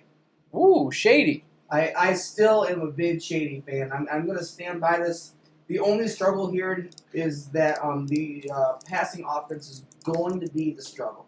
Yeah. Um, so defenses are going to know that, that the run, running game's coming. But my, my defense here is last year was the same case. Um, to me, the offense is going to be better this year. But uh, and LeSean McCoy still had a fantastic year. I, I think McCoy's one of those guys who can't overcome that, and he'll continue to be a phenomenal runner. See, I don't think McCoy. You look at at LeSean McCoy's numbers; he still put up 1,138 yards. Third in the league. Yep, third in the league. I, I think one big thing about about Buffalo that that you're really looking at is is it's whether or not the passing attack can keep up with with the great job McCoy does. The passing attack in Buffalo is not nearly as scary as as we're, we're we believe it's going to be. Um, they they obviously don't have a, a an accurate quarterback over there in Josh Allen at this point in time, and I think the idea is that Josh Allen is going to be starting. AJ McCarron goes down with the, the shoulder injury. Realistically, like you said, they're, they're going to be running the football a hell of a lot more. One thing that I thought was was worth pointing out, LeSean McCoy had a dip. You, you know, you, you talk about how, how he uh, performed well even without a good passing game. but he had a significant dip in touchdowns last year. Went from 13 to six, and I think that really makes the big difference because in order to buy wins, you got to buy points. And and LeSean McCoy was not really putting points on the board last year, in spite of all that yardage. Now, what I'm going to say, though, is last year as a whole, you saw a dip in all running backs' touchdowns. Um, just about all of them had had their numbers go down in, in number of touchdowns, and I think this is a year where But but being in cut in more than half, half No, we go I- 13 to six. I agree. I agree. Is not, the numbers were a lot lower than they should have been last year. I mean, we're, we're talking, uh, you know, a, a 50 plus percent dip. in- I mean, over 50 percent in the touchdown category. That's that's a that's a lot of points to be not having on your, on your and, team. And but but and, and that I think that's more of a Bills thing, Bills problem in general. Right. I don't think it's a LeSean McCoy issue. It, it could very well only be a LeSean McCoy issue. Uh, The, I, I, you're right, it's a Bills issue, but it becomes a LeSean McCoy issue. That's the thing about it because the Bills don't have a passing game, so they know McCoy is coming. Right, and, and, and that's the issue. But but what what what, what, what, uh, what LeSean McCoy has proved is even though his numbers have come down as far as touchdowns, um, he's still His yards stay He still gets his yards, and touchdowns are. I don't want to use the word lucky, but touchdowns could go to anybody. They, they could. Um, and, uh, Because, you can have a 99 yard run, get kicked out of bounds, and all of a sudden they bring in the fullback and he steals your glory. when, when I'm talking when I'm talking elite runners, though, I'm talking guys that are going to be putting up you know 1,200 yards, uh, you know double digit touchdowns, maybe eight or above. I'll even give him eight or above. And this guy, he only put up six touchdowns last year. But Sean McCoy is going to have an uphill struggle. I think he's going to have a good year. Don't get me wrong. I, I still think he breaks a thousand. I still he think he comes out there and has a good Shady McCoy year. But I don't think it that you know he's going to be uh, a top ten guy. How many receiving touchdowns does LeSean McCoy have last year? That's a good question, Josh, because you got to take that into consideration as well. I can find that right 'Cause- now. and, and, and while you're looking it up, what I'm, gonna, what I'm going to say is you talk about elite runners having north of 1,200, but LeSean McCoy had just south of 1,200, but he's a number three guy. Rushing yards were a lot less last season. And, and, and, and that's, that's, been, that's been a problem. Uh, let's see here. Do, do, do, do, do, do, do, do. He only had two receiving touchdowns last year, So, so those numbers were down. But, the, and, but I'm not that mean that it, it could be a McCoy problem, but I'm, I'm going to stand by it's not. McCoy gets his numbers. He gets his yards because he is a phenomenal running back. He's an elite running back. He's going to get his yards, and the, the touchdowns will come. yeah, I, I would tend to hope so for Buffalo's sake. Um, but you're, you're going to have to hope that one of those quarterbacks really steps up and shows that he can open up the field and open up lanes for him uh, uh, moving forward. We've heard from Josh on the matter. Dylan, what, what, what, what- what's your take on, on LeSean McCoy? Um, it, it's hard to say he isn't a top ten running back because he's been uh, very consistent. He has long term success, proven success over some of the younger backs in the league that we may or may not rank above him. Um, but from my own fantasy football standpoint, I don't see the guy as a top ten running back, uh, simply because he plays for the Buffalo Bills, and I think that hurts. That hurts him a little bit. And I and, and I and I agree with you there. I'm just looking at last year where Buffalo Bills offense was roughly the same as it is now and not very good. M- McCoy still gets still gets his stuff. He still gets his shit in, as we would say. Yeah. Welcome to the biz, kid. Number eight, so I'm going to get some flack for this one, being how low he is. But based on how we did last year, I, I, I'm going to stick with it, and that's and that's and that's Kamara. Um, Kamara did not break a thousand yards. And Well- in that split back system, I understand. Um, Ingram was the touchdown guy, and so Kamara, Kamara will get a chance to really pick that up as Ingram's going to miss some games. I, I well, Kamara is, is always a um, uh, change of pace kind of back. I, I think we've, we've come to, to uh, expect that. Um, Ingram put up 1,124 yards last year. Um, Kamara, I mean, receiving wise, he was a machine, but I mean, even even out of the backfield, he put up 728 yards. I think Kamara has shown that he can be a, um, you know, a, a, an every down back. But to me, I mean, Ingram is still showing that he's worth the money. I- Ingram is, is showing that he's worth being considered as a number one back.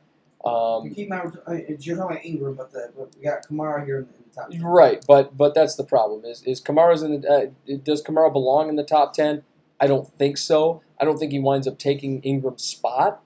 I think Ingram keeps that spot until But the end of the year. But I, is the starter. No, no. When you're talking, when you're talking going, uh, no, he's not the starter. When you when you go into 2019, Kamara is the starter. But when you're going into 2018, Ingram's the starter. You know, come come week five, Ingram takes his spot. Come week five, Ingram's the starter. Ingram is rolling from there. Yeah, he'll get he'll get his chance to still be the guy. Yeah, he's going to get his shot. He had 12 weeks- touchdowns last season. Yeah, weeks one through four, he's gonna he's gonna get his opportunity to be the guy. But Ingram is he is their starting running back. Ingram put up 1,100 yards last year. Ingram is the proven guy. Ingram knows their system better than Kamara. Is Kamara a, a great commodity? Absolutely. Does that make Kamara a top 10 running back? I don't know about all that. And the reason he's in my top ten is because Ingram misses some games here. Yeah, and Ingram And, misses some games. and as Josh mentioned on McCoy, you have to take into account receiving yards, receiving touchdowns. Mhm. They still matter. Scrimmage yards as a whole is is, is really the uh, be all end all there. Yeah, and, and maybe maybe that is the case. I like I said, I don't I don't buy Ingram above Kamara. Um, Ingram still did put up some some good receiving yards last year, 416 yards receiving. So I mean, he still did put up good good numbers for a guy catching out of the backfield. Um, I I believe that that uh, Ingram stays the starter. I think Ingram still outperforms Kamara this year. And now, now when Kamara takes over that, that spot, sure. You know, I, I'm, I'm with you on that. Kamara had 826 yards receiving. So they, they ultimately ultimately they, they Kamara had me what 100 yards more than than Ingram from scrimmage. Which Does- makes him better. Does I don't with know that five touchdowns. Yeah, with five touchdowns. Now, do, I don't know that it makes Kamara better, but I think Kamara winds up taking the spot in 2019. It just makes him more Versatile. used in other. You, he, he gets he gets used in other ways. Yeah, he's a, Uh, he's a more versatile back. He's smaller. And, He's and, quicker. and, and that's why I like him better because um, if you're counting from scrimmage, Kamara has more yards and more touchdowns. But does that make him a top 10 runner? I don't think so. I don't think that right. I don't think this season he winds up as a top 10. Now, if you were to say 2019, Alvin Kamara, top 10, I'd be all about it, especially if Ingram doesn't get an extension. Um, if, if Ingram sees free agency, I, I think you're talking to Alvin Kamara. But right now, I don't think you're talking to Alvin Kamara because when I think running back, I think a guy that can play in the trenches, and I don't see Alvin Kamara as that guy at this point in time that's going to be playing in the trenches. Dylan, where you at now, Kamara? I like Alvin Kamara, fantasy football wise, as a top 10 running back. Uh, his complete game, I like him, but uh, I think you got him in a good spot. Borderline top 10. He's close to that number 10. I think you got it right here. I think he winds up as a number. I, I, I'm, and I'm not saying that he's not a good back because he is. I think he, he's just outside the top ten, number eleven, number twelve. But I don't, I don't think he got him in the top ten this Uh, year. and on a on a uh, on a other note, you got to think. There's been multiple times where a guy has missed four weeks in a season and has come out and gotten a thousand yards. You're right, Le'Veon Bell. Le'Veon, especially. But is Ingram Bell?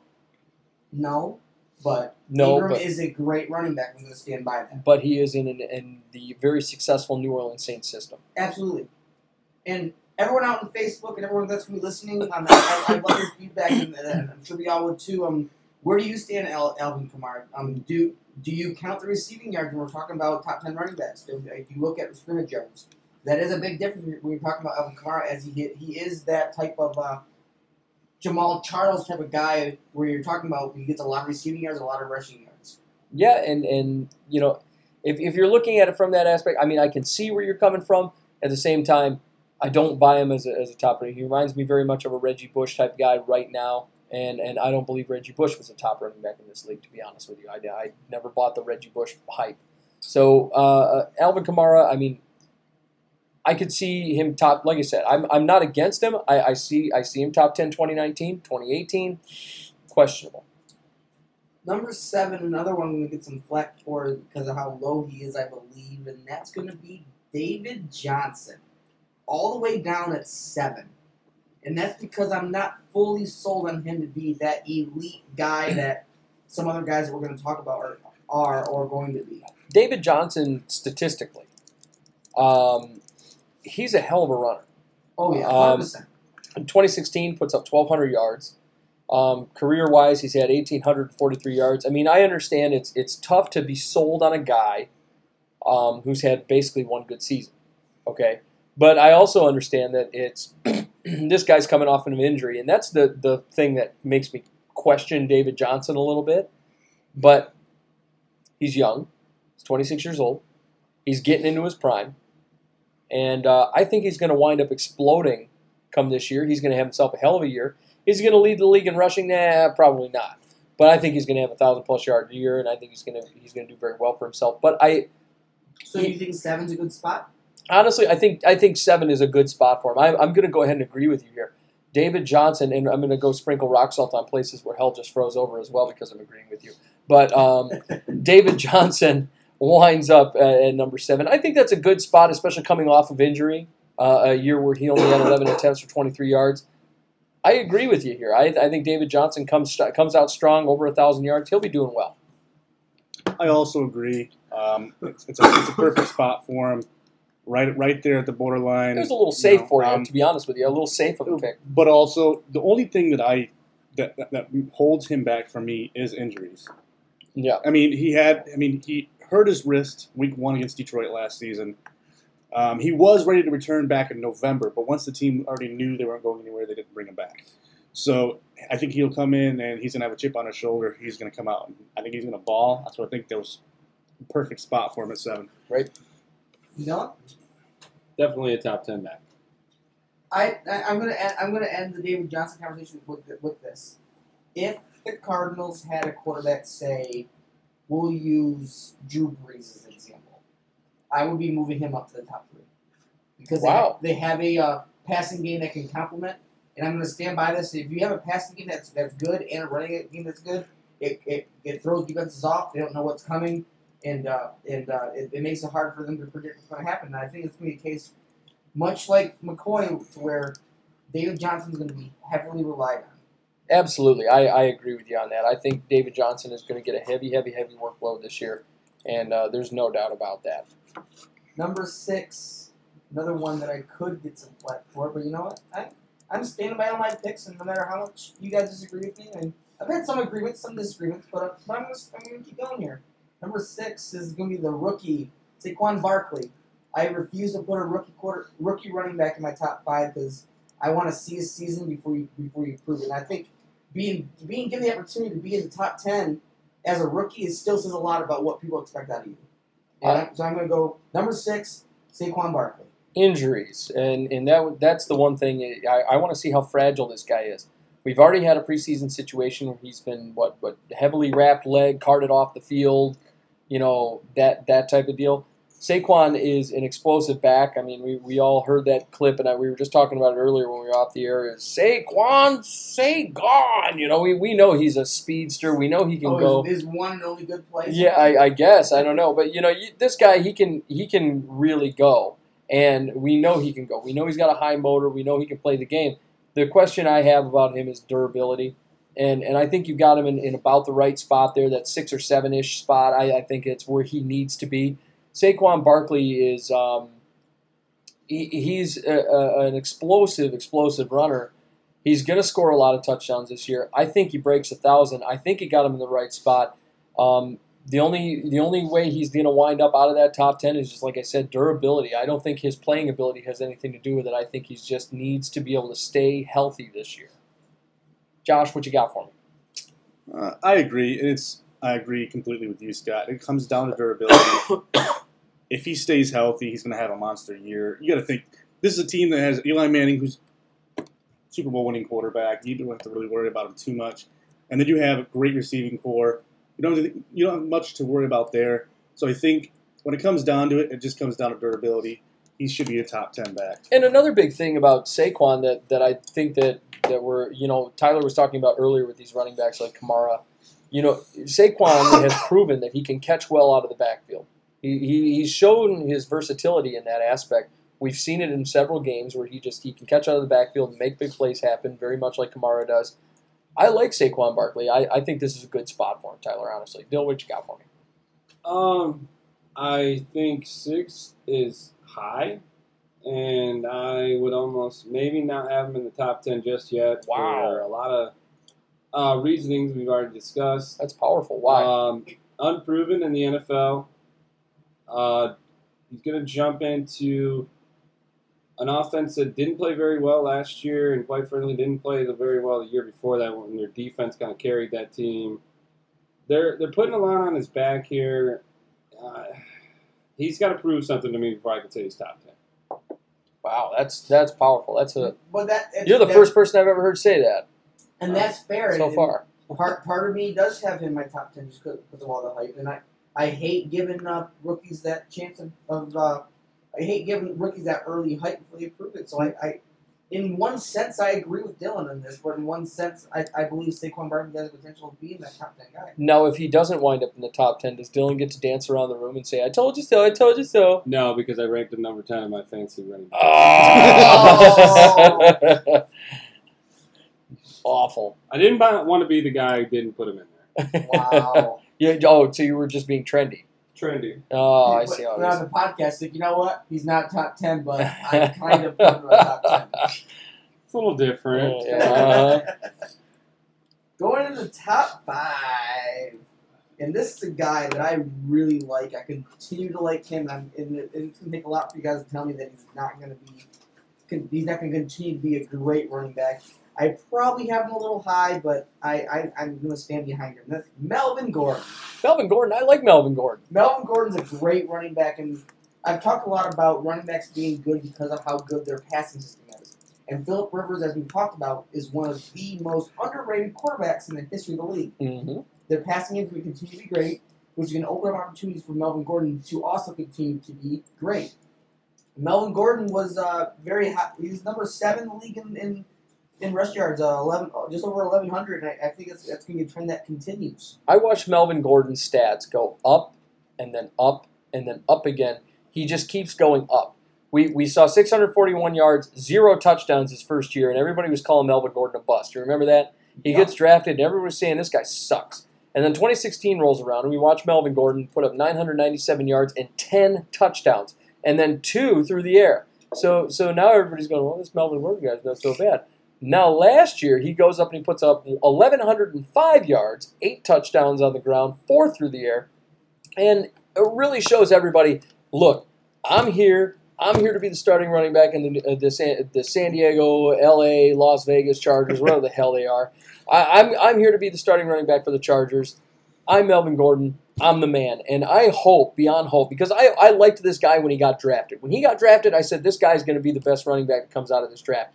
So far, he's proven it. But at the same time, he's still got work to do to say, hey, I'm an elite runner. I want Melvin Gordon to succeed. I like this pick. Would I put him at number five? I might put him just a couple spots lower, maybe like number seven or eight. But I do like the idea that Melvin Gordon's in the top ten. I like him a lot. Definitely top 10 running back. I like to think he's a top five running back, the way he's played. He was developed well in college football, um, and it took de- him a little bit of time. it seems like he develops well in general, from college football to the NFL. Right. He's, he's- he, it took his time. He's gradually gotten better. He's added catching the ball out of the backfield to his game, which he didn't have coming directly out of college. And, you know, Philip Rivers is the heart of that team, but I believe Melvin Gordon is the straw that stirs the drink. And and isn't that kind of what you hope for a running back, a guy that develops over time? You know, he, Oh, he was kind of stinky in college when he first walked through the door, and he developed and got better and better and better. Now he walks through the door in the NFL, and he gets better and better and better. We saw that type of development by through Peyton Manning. We got to see that type of development. Right. Peyton Manning walked in the door. He had one hot year starting, and then he was eh, and then he got better and better and better and better. That's what you like to see out of players. That's why you draft guys so that they're going to develop into superstars over time. So when they hit that age 27 to 32, that you know you've got a superstar on your hands for five years. Melvin Gordon's going to be For that guy, and and he's only 25 years old. He's got a lot, obviously, a lot of tread on the tires. I like this player. I think he's going to wind up being a, a, one of the great running backs in this league for a long time if he continues going the way he's going, and if his stock continues to rise the way it has over the course of the last three years. But Melvin Gordon, do I, do I put him in the top five? Probably not, Tyler. To be honest with you, I, would probably put him, like I said, six, seven, eight. But he's still going to be a top ten running back in this league. Well, I, I, the, the reason was this last season he was number seven, so I think he only gets better. I, I mean, he could. It, it, it depends on, on if he continues this upstroke that he's got going on. Um, the way I look at it is this: we're all, we've all. I mean, you guys, you guys have all said it. Um, he's only improved, and uh, hard work pays off. I want to look at something that was said to Kareem Hunt in Week One after he fumbled that first that first rush. His coach came up to him after the fumble and said, "It's not how you finish, or it's not how you start. It's how you finish." Absolutely. So I think he's going to come in this year and have a and have a huge year for them. You got to think they have a strong receiving corps.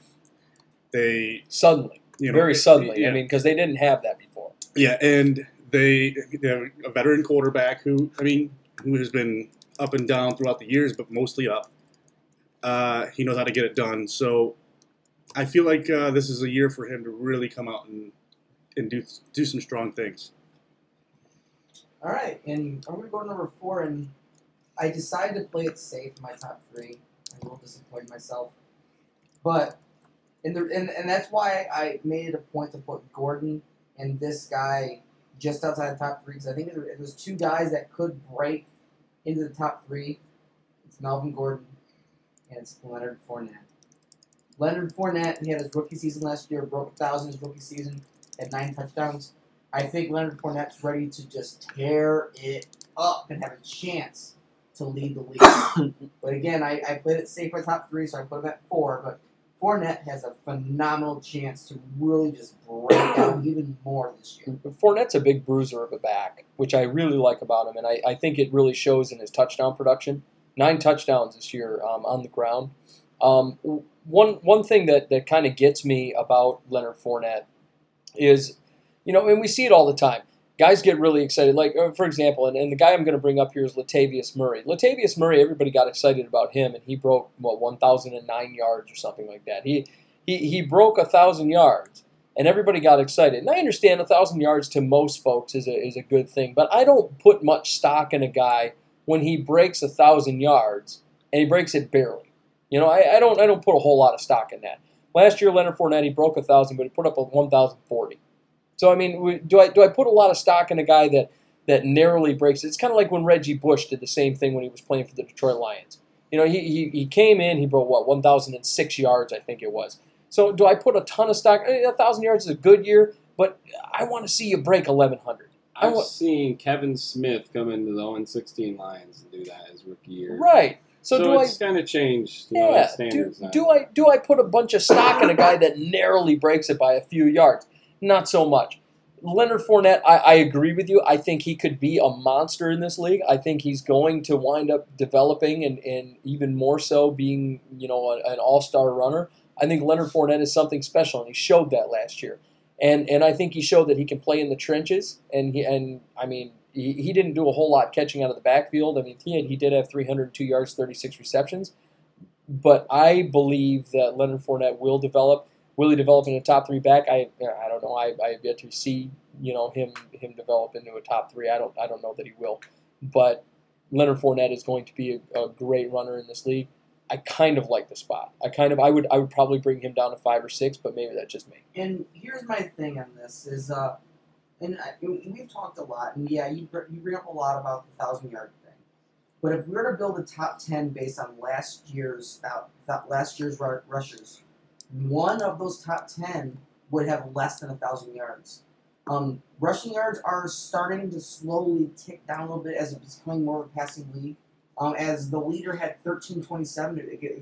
If you take Kareem Hunt's numbers and compare it to say the, the top rushers of say four years ago, he'd be five. But but we know everything comes in waves in this league, and and what I what I mean by that is we, we see those, you know, we we've seen what I mean. Just, we're not too far off from Adrian Peterson breaking two thousand here. So I mean, I to to even though the, and that's the almost 800 yards more than the leader of last season. right, you know, and I'm, I'm we're not too far off of that. But the the rushing leaders have been around that that 1300, 1400 right yard. I'm, I'm not going to sit here and tell you that that uh, we haven't seen the rushing yards go down. But I'm not going to sit here and tell you that you're not going to see those rushing yards go right back up in the next few years. You also have a lot of teams that are throwing the ball 50 plus times a game. yeah, and, and that's compared to issue. running the ball, you know, 20 to between 20 and 45 with just your starter. Yeah, like it used to be. So it, it's it's a passing league, yes, and I think that's a main reason why it, the running game is kind of took a back seat. But oh, for for sure. but as a rookie, breaking a thousand is legendary. I don't know that that's rookie. legendary. Not many rookies break a thousand yards as, a- as, as a rookie rusher. Uh, I don't. I don't know that that's it's legendary it's either. it's the way it's the best way to start you off on the right foot for people to start talking about you. Because if you're if you're a rookie and you're highly touted and you're like, okay, this guy's going to be a monster coming into the league, and he comes out in his first year and he gets three to five hundred, which Yeah. happens a lot. It's kind of like, okay, he was a bust. Yep. But if a man breaks a thousand yards, people are looking. I'm like, okay, he's he's onto something. So, you know, if you're if you're breaking a thousand yards, it's considered it's considered you did good. You did a good job this season. I mean, rookie a thousand yard rushers. Uh, to me, I mean, it, you Alfred Morris did it.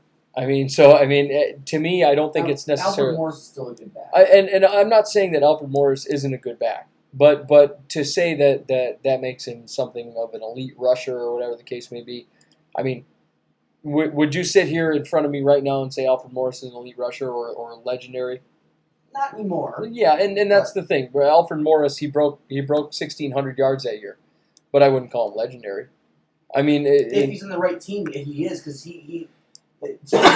even know he had he had um over the course of those two years the the most rushing of any rusher over those course of two years. Yeah, I'm just I, I don't I don't buy it. I, I don't. I, I don't buy just breaking a thousand yards one season is just it, and that's that makes you a legendary rusher. I don't buy that.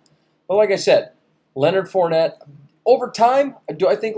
I mean, he could, he could for sure. I mean, we got to see where. I mean, it was his rookie year last year, but he only broke it by thousand forty yards. He broke it by forty yards. I'm I'm waiting for for Leonard Fournette to show up and show me that that he's going to be truly an elite rusher and really dig in, hit that lemon, that 1,200 yard mark that proves that he's an elite rusher in this league. Dylan, where you at in this one? Uh, I, I think you can give him top 10. I have him a little lower on my top 10, but uh, I, I don't think you're coming out of left field with this one. No, no, I don't think you're coming out of left field. I think you bring him down a little bit, but I, I don't think he's he's four. I, I think that's that's pretty high for The biggest thing for Leonard Fournette is, for me, I think he's top ten. Obviously, I think I think his numbers will still be right around the, just a thousand.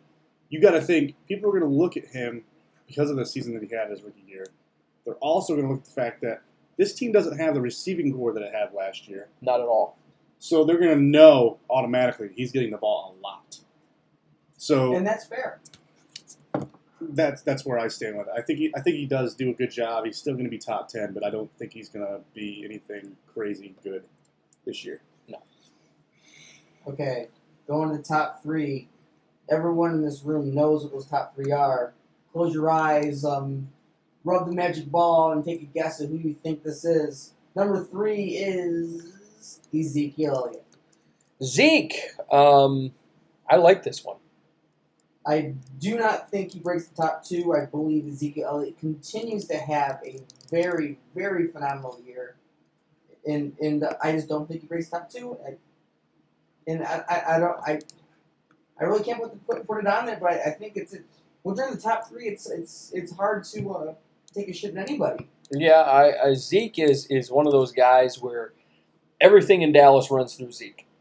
Everything. At this I mean, point, at this point, yeah, Dak Prescott has has shown a degree of inconsistency that I think that everything in Dallas runs through Zeke. If you don't run through him, there's a problem. You know, I mean, and and uh, I, I agree with this one. I I, it, I mean, if he's he's he's going to be top three, I mean, I, I may, uh, I might, I don't know who you got in your one and two, but Yes, you. I, I kind of do. I, I think I do, but uh, Zeke's at three because of I, I talked about earlier, um, complementary offense. Yeah, and, and if if it was, I mean, I maybe I might put Zeke at two, but but realistically, uh, this is a pretty good position for Zeke. I like this spot. He had himself a, a he's had himself a, a, a good year. I, I I like Zeke. I, I think he's a good runner. I think this is this is pretty accurate. Josh, it's it's pretty fair.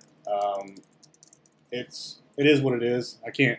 It, it's agreeable. Obviously, it's it's he's he's going to be their offense this year. If you're asking me, And you're you're talking a situation where a guy had injuries on top of it. yeah. You know, he had Um, injuries last year, and he still put up 983 yards and The seven big touchdowns. question mark is how well does he Well, wasn't do? he suspended last year? He was suspended yeah. and he had injuries. There were both Um, things because he, he went down late in the season.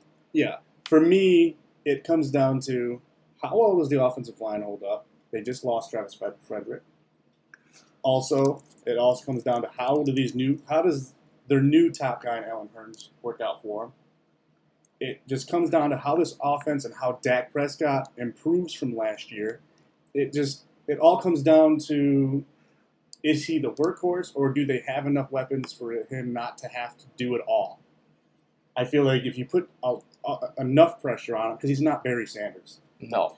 uh, if you put enough pressure on him, he might break and he might hurt himself. He, anything can happen. It just comes down to how well this offense works together as a whole. But I do think he's top ten, top five.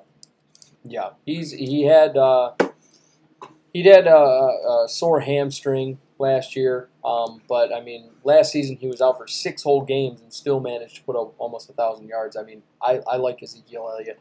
I think he is the the uh, the heart and soul of that Dallas offense right now. Yeah, uh, Ezekiel Elliott, probably my favorite running back in the league, maybe my favorite player. I love the way he runs, deceptively fast, deceptively strong. And should he add some sort of receiving out of the backfield game this year with uh, the change in the offense you see in Dallas, he could probably be your number one running back going forward. I agree. Going to top two. And I've already had I have chicken scratch changing my stuff around here. So number two is going to be Mr. Mr. Uh, when he's getting getting his contract. I'm going Le'Veon Bell too. Yeah, and um, Le'Veon's contract, I think, is going to be the biggest problem. Um, he, he's it, it could be a problem and it could be a good thing. And normally, I would put the guy in a contract year over the guy who just got a big contract. But in this case, there's so much going on and there's so much drama.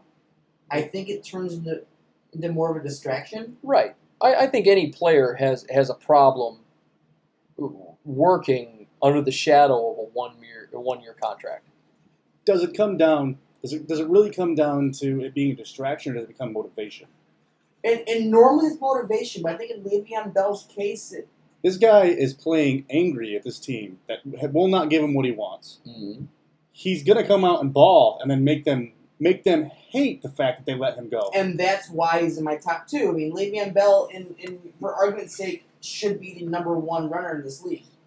I mean, and he's 26 years old. He's got a lot of tread on the tires. He's about to enter his prime. I, I like the Le'Veon Bell. Um, I like the Le'Veon Bell contract. I, I, the uh, issue. I, I think I, I like where you put him at number two. I think he's great, but but Le'Veon, um, it, it, it could be good. He could be play with a chip on his shoulder, like he's going for a contract with another team, and and that could be where he goes. I mean, absolutely, he could play hard ball. Hey, I'm I'm Le'Veon Bell. I'm going to come out. I'm going to show you what I'm worth. I'm going to go over to Indianapolis. Give and Indy has has emerged as the favorite to sign them for in 2019. I'm going to give Pittsburgh the finger, and I'm going to go and I'm going to play good ball. Or Le'Veon Bell could could really just tank, have this one year contract weighing on him all season long, and we know it could happen. And then you know, guess what? You know, I, I'm not going to play that good a ball because I'm so busy thinking about my contract. Yeah, I think we uh, think we all agree on the uh, contract variable being uh, real hit or miss. It could affect him, or it could make him an even better player, like Josh stated. Um, but the reason I think it's a, going to be more of a detractor than a motivator this upcoming season is because if you could, if you look back at these last two years, the steel curtain has kind of turned into the diva curtain. Oh, absolutely. And. Ben Roethlisberger talks a lot. Brown talks a lot. Bell talks a lot. Y- You know, they lose two or three games in a row, and people are just going to start talking. Yep, and that's that's the big thing. People can start talking about Le'Veon. Oh, well, maybe he's not worth the money. So it really depends on on um, on what goes on there. Quick question: What's up? Do we think because Le'Veon Bell has become is become like you said a diva as Mhm. far as this goes? I think when you're offered seventy million dollars, I think it was a, what a three year deal for seventy million that they were Yeah, it was it was kind of a Um, at this point, like, dude, you're getting paid so much money. You're getting offered so much money, and you're threat. You were also threatened to retire at one point. yeah. Does this guy retire if no team offers him what he wants next year? Absolutely not. I, I think he winds up. No. You know, He's You- gonna get he's gonna get what he wants. I mean, you look at the contract that um, not to spoil alert, but a certain someone who's about to be number one just got. Bell deserves at least that, yep. and he's gonna get at least that. And whether it's with Pittsburgh or someone else, he's he's gonna get paid. I think he ends up with the New York Giants, or I'm sorry, the New York Jets. Uh, through the next offseason. they can add him with Sam. Darnold, and I think that's excellent. And the Jets have have a lot of cap space to spare. I mean, you sign that guy to a five year deal, and Sam Darnold's got himself a weapon. Don't even care. He's Yep, gonna help and absolutely. I agree with that. And the one thing we haven't really talked about, and another reason why I, I put him down at two instead of, instead of one is every year there's either an injury Or a or suspension. suspension. Yep, that's that's the most common and, thing. And last year included. I mean, had had there not been one, he'd been he would he would have been number one runner. Yep. But we're forced to take that into consideration with Le'Veon Bell, Mhm. and and I love Le'Veon Bell. Don't get me wrong; he's he's my favorite runner in this league. If but if Le'Veon pe- played a full 16 games, I, I don't think there's any doubt in my mind that we'd be talking about him as a number one back. there there wouldn't even be a chance of me switching it out. It's, Yeah. just, it's just what it is. And not only not only this is the the suspensions, but just the contract issue. You you'd be talking about him as a number one back if he played a full 16. I think this year, if and and I'm not sure if he's playing a full 16 this year. I mean, who the hell knows um, whether or not he's going to get As of suspended? or not. now, he is. He is. So th- this is going to be the telling year. Does Le'Veon Bell bring back that era of the running back that that breaks? And we just got done talking about this, which is crazy. But it, does Le'Veon Bell bring back that 16, 17, 1800 yard running back? I'm bringing sixteen hundred. Yeah, I, maybe. I don't know. Yeah. I, I, you know, but what if he does? What if he is that 16 game? I brought back 17, 1800 yards, and and screw all the rest of these running backs. I'm better. And, and, I, no. and I'm sorry, nobody in this room can say that Bell's not capable of that because we all know he is. Well, I mean, and I would hope he's capable of that. Pittsburgh has dumped so much money into that offensive line. I would hope that he's capable of that. Well, I'm, I'm glad everyone's uh, not uh, jumping my case for uh, dropping Bell to two There's, it's, I mean, it sounds like we're kind of on the same page that he's damn well capable of being the number one guy, but there's just so many question yeah. marks that he, it's got him at two. Yep. But number one, it's I'm gonna go with the guy who who damn near was the league league, league leader in yards, and I and uh, he he had the off season in 2016, but his rookie season was another fantastic year, and now that he's gotten paid, I believe that Todd Gurley, Mm. um, I believe that Todd Gurley's mindset, and you look at just getting paid, sometimes it goes the route of, oh, I got paid, Yep. screw this. And and that's that's the exact thing I was I was getting ready to mention is is there are so many guys who come in and they get signed to their deal and and when they I get signed to their contract they they just Opening a window, hold on here. yeah holy smoke! Jeez, come on, Dylan. so No Dylan more, no right more now, Barry Sacos for that guy. just just throwing that out there Dylan has the uh, I'm gonna call it the pizza fart I think I think now I've been having trouble breathing. That's why I couldn't get excited. oh he All that gas. he's, he's very gassious that's probably why he was like, I gotta Jesus either fart or Dylan it smells so like bad. dog shit covered in burnt hair like what the hell's the matter with you When you're not sure if it's going to be a fart or the other thing, sometimes you're a little unexcited. Oh, Are- are you sure gotcha. yet? is that what you were I'm concerned sure about? now. He was having a butt baby. Oh man. Um, but but getting back to Todd Gurley, um, you know, Todd Gurley, it could be that it was the exact opposite of Bell. I- okay, he he got signed to his new contract. Maybe he's satisfied and he just says, "Oh fuck it, I'm getting paid anyway. Who cares?" And then he just and, sits and there. a lot of people feel that way. That that girl is like, I got my money, I'm done. Yeah, Peace and and you could see that. I, I, I definitely can see that coming, and and he could do that at the same time. I, I want to hope, eh, for the Rams' sake anyway, that Todd Gurley has himself, you know, uh, uh, a lot more pride than that. The guy, thirteen hundred and five yards last year, rushing, seven hundred eighty-eight yards through the air. So I mean, he was putting up 2,000 yards from scrimmage last year, six Yep. touchdowns uh, through the air, 13 touchdowns on the ground.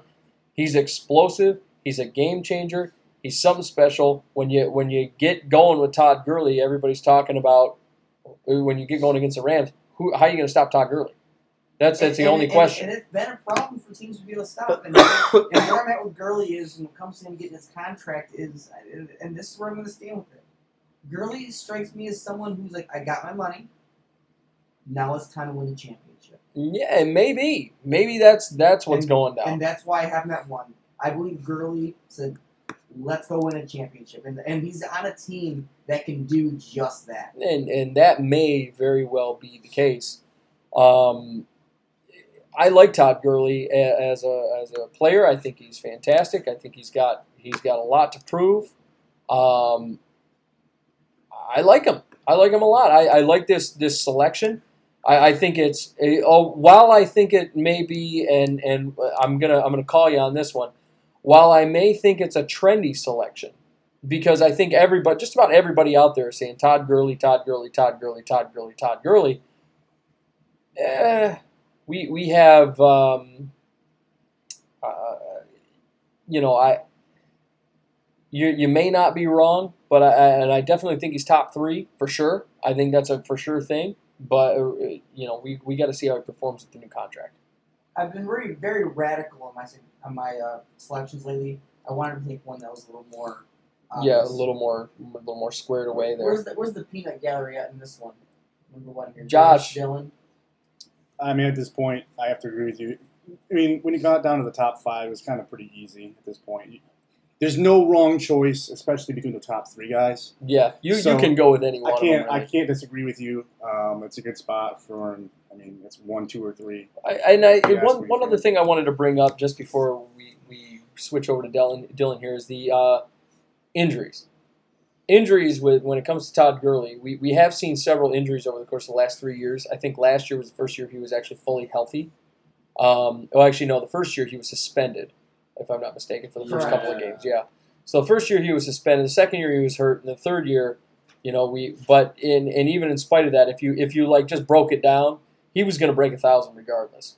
But but you know when it comes to Todd Gurley, it, it I, I want to say uh, um, durability becomes a factor as well. Where we're kind of concerned about whether or not he's going to be in games and whatnot. And out before I go to Dylan, I'm gonna end it with this. Um, had Todd Gurley not gotten benched in the last game of the season because they were locked in their playoff spot, Absolutely. Todd Gurley would have led the league. He would have gotten those last 15 yards, 20 yards to, to beat Kareem Hunt. Yeah, and I'm that, sorry, but I mean, it's 20 it, it would have been for sure. Absolutely. Uh, Gurley's my number one fantasy running back coming up uh, for the season. I think he's probably the best running back in the league, and uh, I don't have any problem with what Tyler's putting out there. Alrighty. But I, my, my, uh, my uh, Tyler senses are tingling that something's about to happen here. Your Tyler senses are tingling. I, I don't know what you're talking The hell about. are- What the hell are Tyler senses?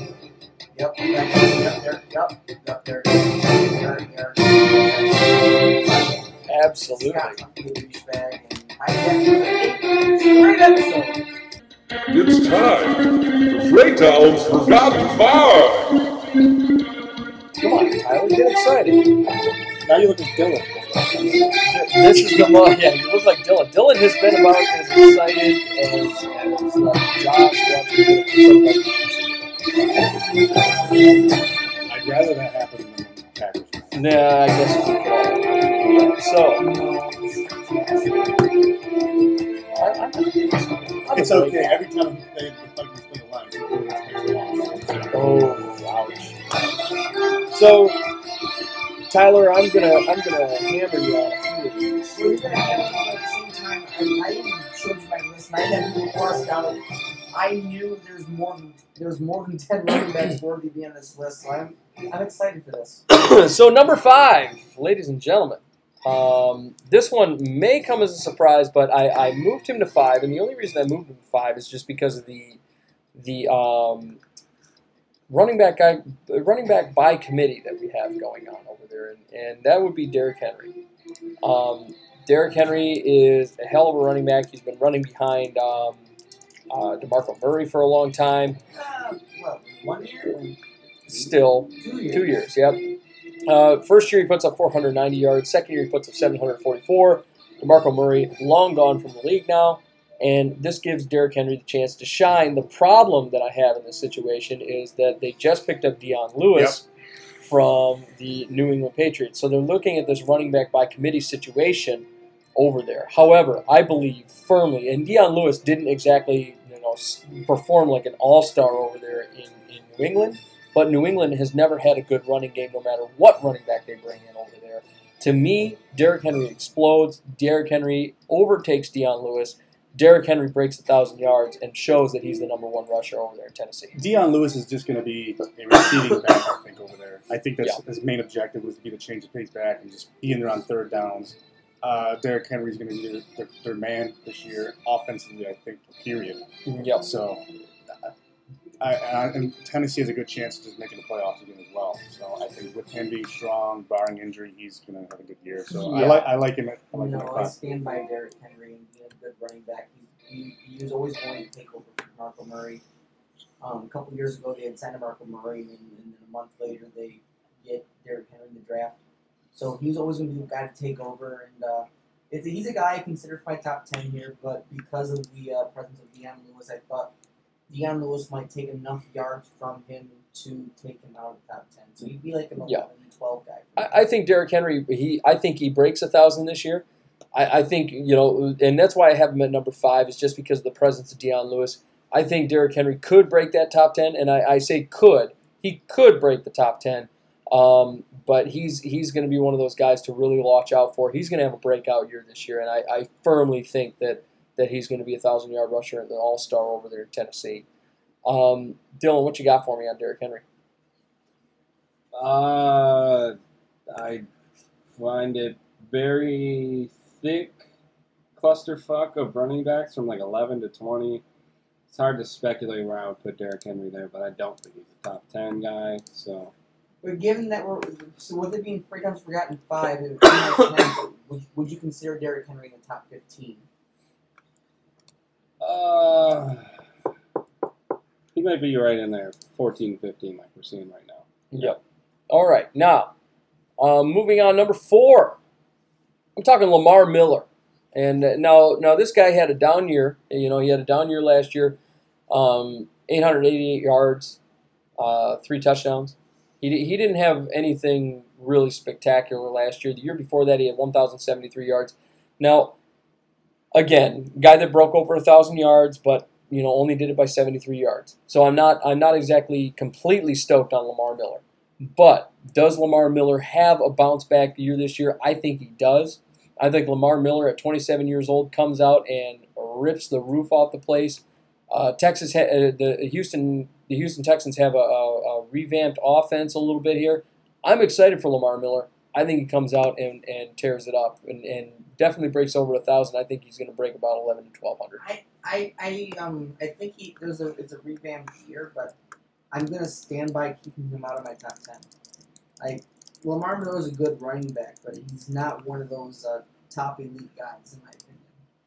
Well, and he, you know, he may not be a, a necessarily an elite guy. I'm not going to sit here and say say that he is, but they do have some some pieces around there now that that can really help him. You know, you you still have Hopkins, you still have you've got Fuller, you got Sammy Coates over there, you got Ellington. That it, it kind of spreads out the field. You got Watson over there that's really starting to, to, to come into his own, and I, I'm I'm hoping beyond hope that that guy you know just turns it up and, and shows that he, you know, last year those first few games were a fluke. But I, I, I like this guy. I think he's got a lot of potential. Lamar Miller is the kind of guy that, that I think is going to just, you know, he's going to eat up some yards here, and I, I really like that. He also had less carries than he did the year before. Yeah, he had about 50 less. Yeah, so you give him those 50 carries as possible, he was still a thousand yards. Mm-hmm. So uh, That, that that's definitely a, a, a potential. You know, he had he had. Well, it was actually about 30. It was 30 less carries, but I think with those 30 carries, you're talking a, a, a 1,000 plus yard season. Quite quite possibly. I mean, Dylan. I I don't think Lamar Miller's spectacular. Uh, I think he's right there with Derrick Henry. I think it's fair to consider him in that 10 to 15 range. Mm.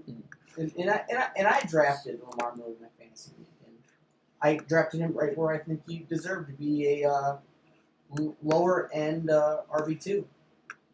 And, and that's quite quite honestly a possibility. Now going into number three, now this is a guy, um, and I'm, I'm gonna I'm gonna kind of throw. Scott, it. you need to start saying that like Now Chris, here's a guy. like guy. Chris Collinsworth. Yeah. Now here's a guy. Now- Now here's a guy. Yeah.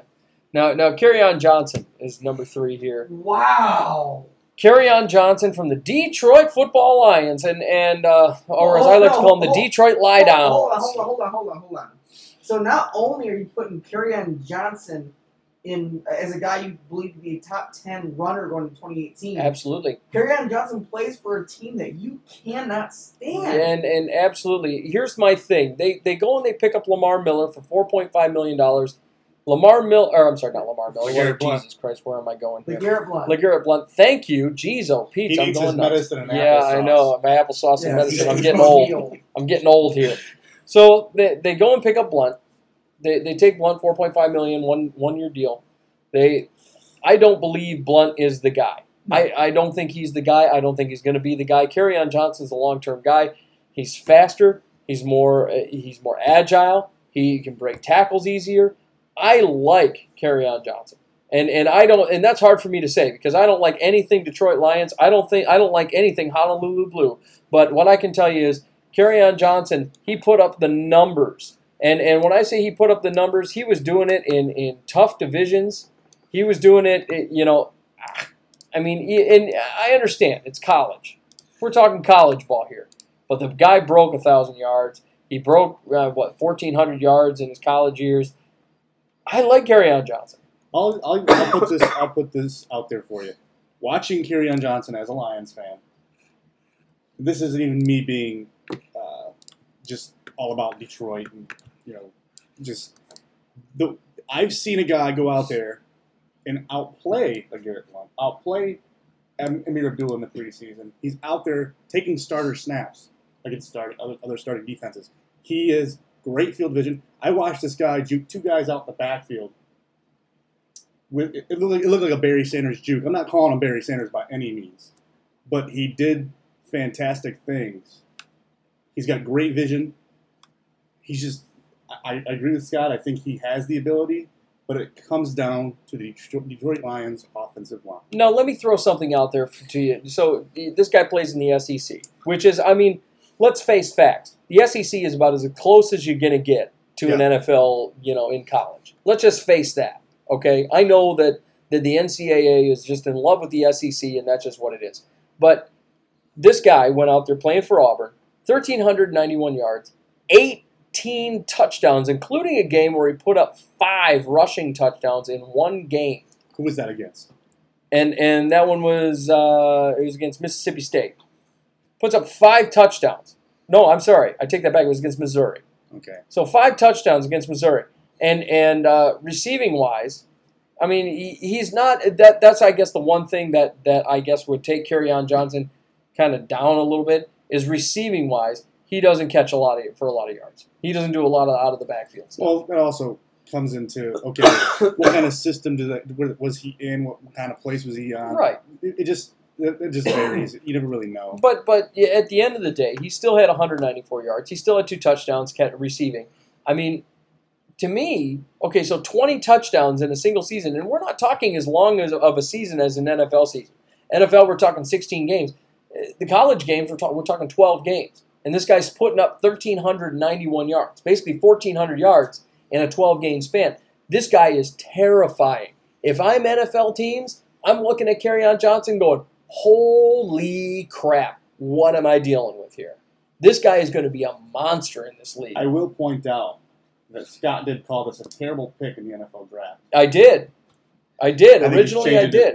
I am. I after watching Kerryon, I, I've been impressed. I thought it was a, well. Actually, no. Wait, hang on a minute. Kerryon Johnson.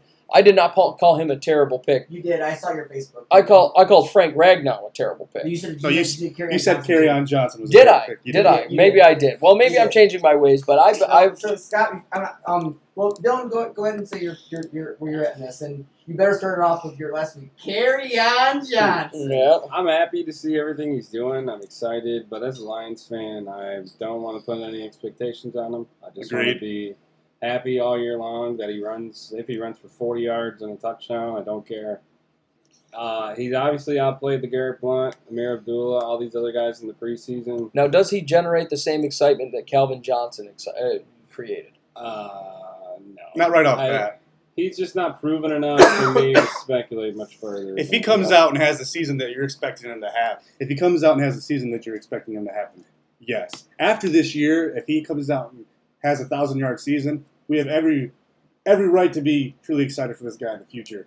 But until then, we can't say, okay, he's going to come out and he's going to be Barry Sanders number two. He's going to come out and he's going to save our franchise.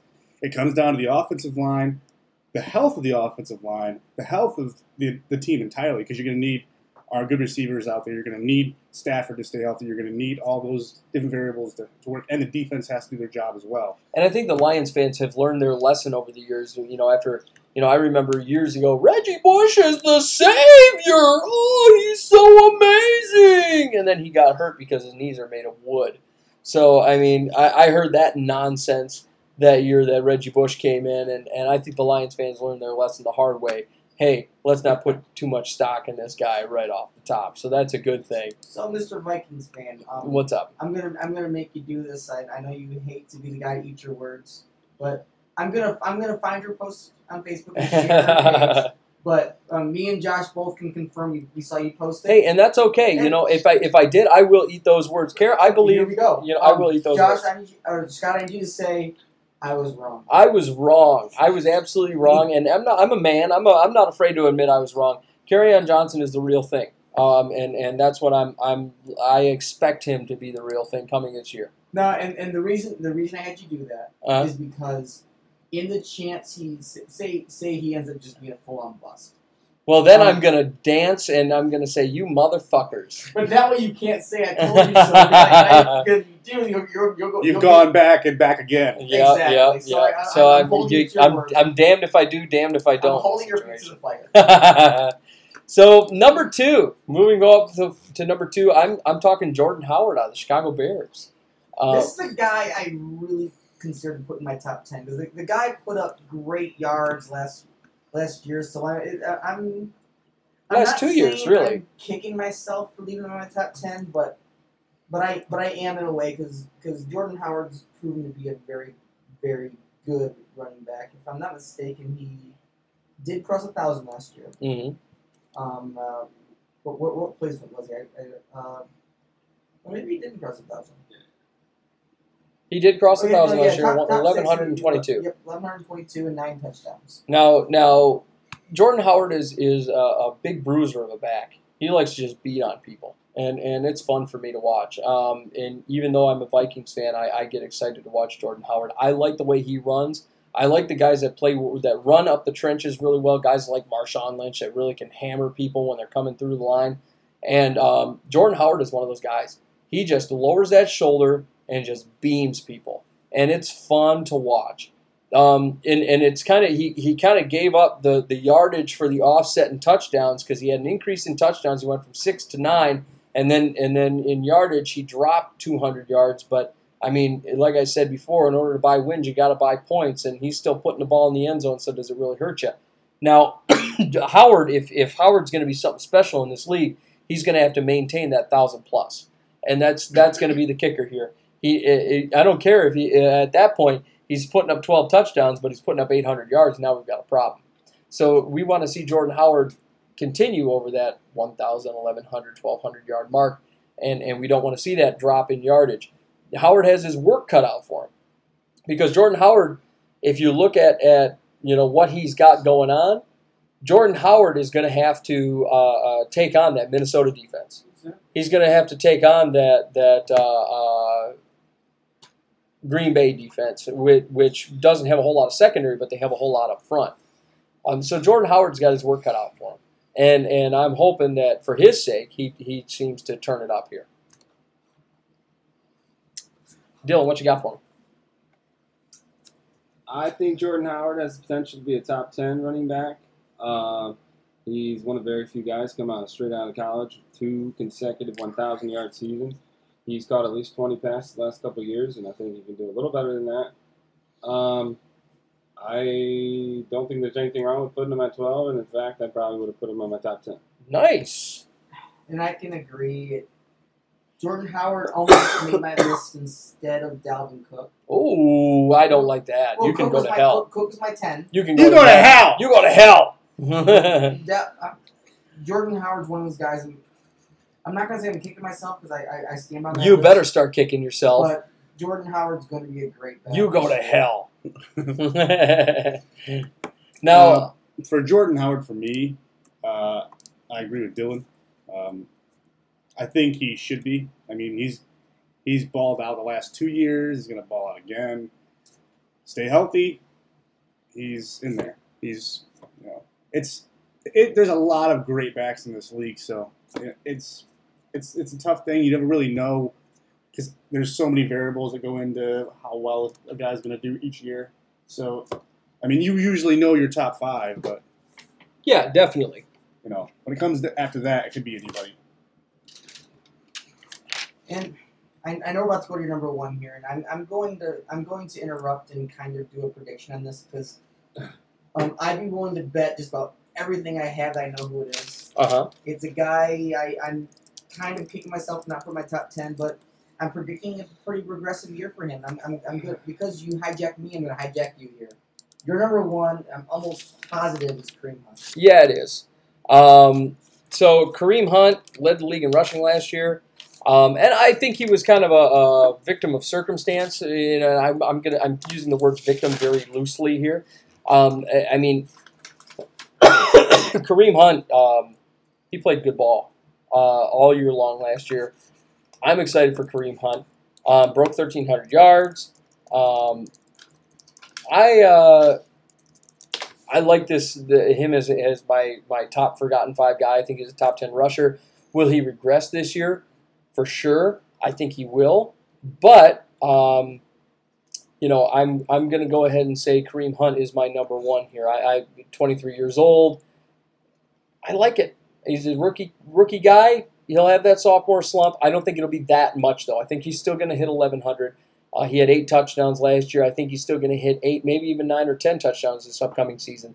But Kareem Hunt is the guy. I think he breaks the top ten. I don't think he pushes Dalvin Cook out. I think you move Dalvin Cook up a little more. Wink, nudge, wink, nudge. But I think you shut your mouth. But uh, I think Kareem. You go to hell. Yeah, you go to hell. But uh, Kareem Hunt, uh, that's that's my number one. Josh, what's your take? I agree. He should be in the top ten no matter what. I, I don't care that, that they have a rookie quarterback in that's going to bring the focus. If you're an elite back, you're an elite back.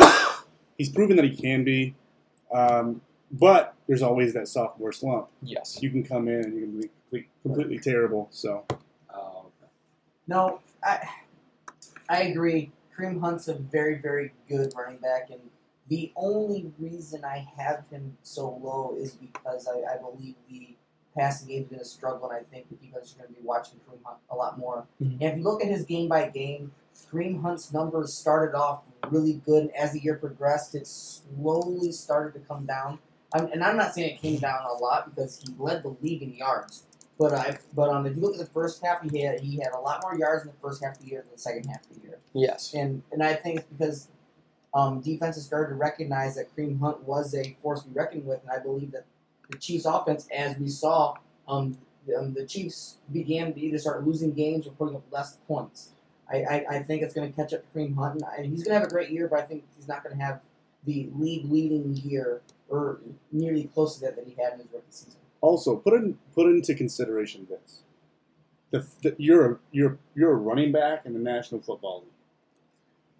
You are he he was he was a he was their work he was their workhorse. Okay, so you're put it put it this way: the longer you're running through the season, the the longer you're running through the season, you're going to get beat up.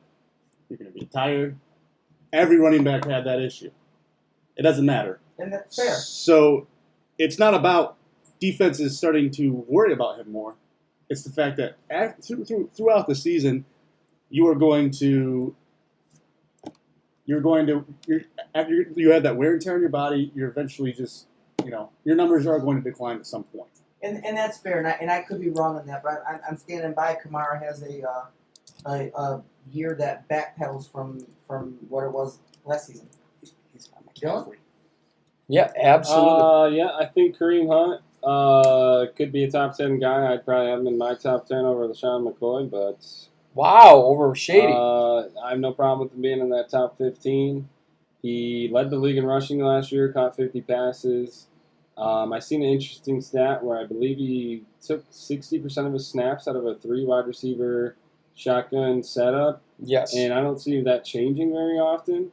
So I think Andy Reid will find a way to keep this guy uh, productive. Andy Reid always has a way of keeping his running game going, and I, I can really dig that.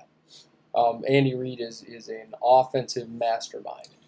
Question: Should we have me and Dylan each have one player as a forgotten player as well? Well, I like my trending letters. Like you have Tyler's top ten, and you have Freaking Forgotten Five. I hate to do this to you, Josh. I really do, but Jay. Well, I'm gonna do it anyway. No, hold on. Um, but Dylan's name goes with it better. Scott, give me the music. Play, play the Monday Night Football. music. Ah, do I have to play the Monday Night Football music? yeah, 'cause, I mean, Well, can I, can I play the NFL primetime music? Because that You can stuff's that stuff's a lot better. You. No, you know what? I I've got something better for for for him. I, I honestly, I I For just uh, Mr. Quiet Tired Dylan tonight. yeah, he hasn't been very Red excited. wings. My red wings. oh, oh, jeez. No. You you know, Dylan Dylan really likes the um. I'll do the announcement here. Like, I have it perfect in my head. Oh, It you, makes it's, sense. It's in your head.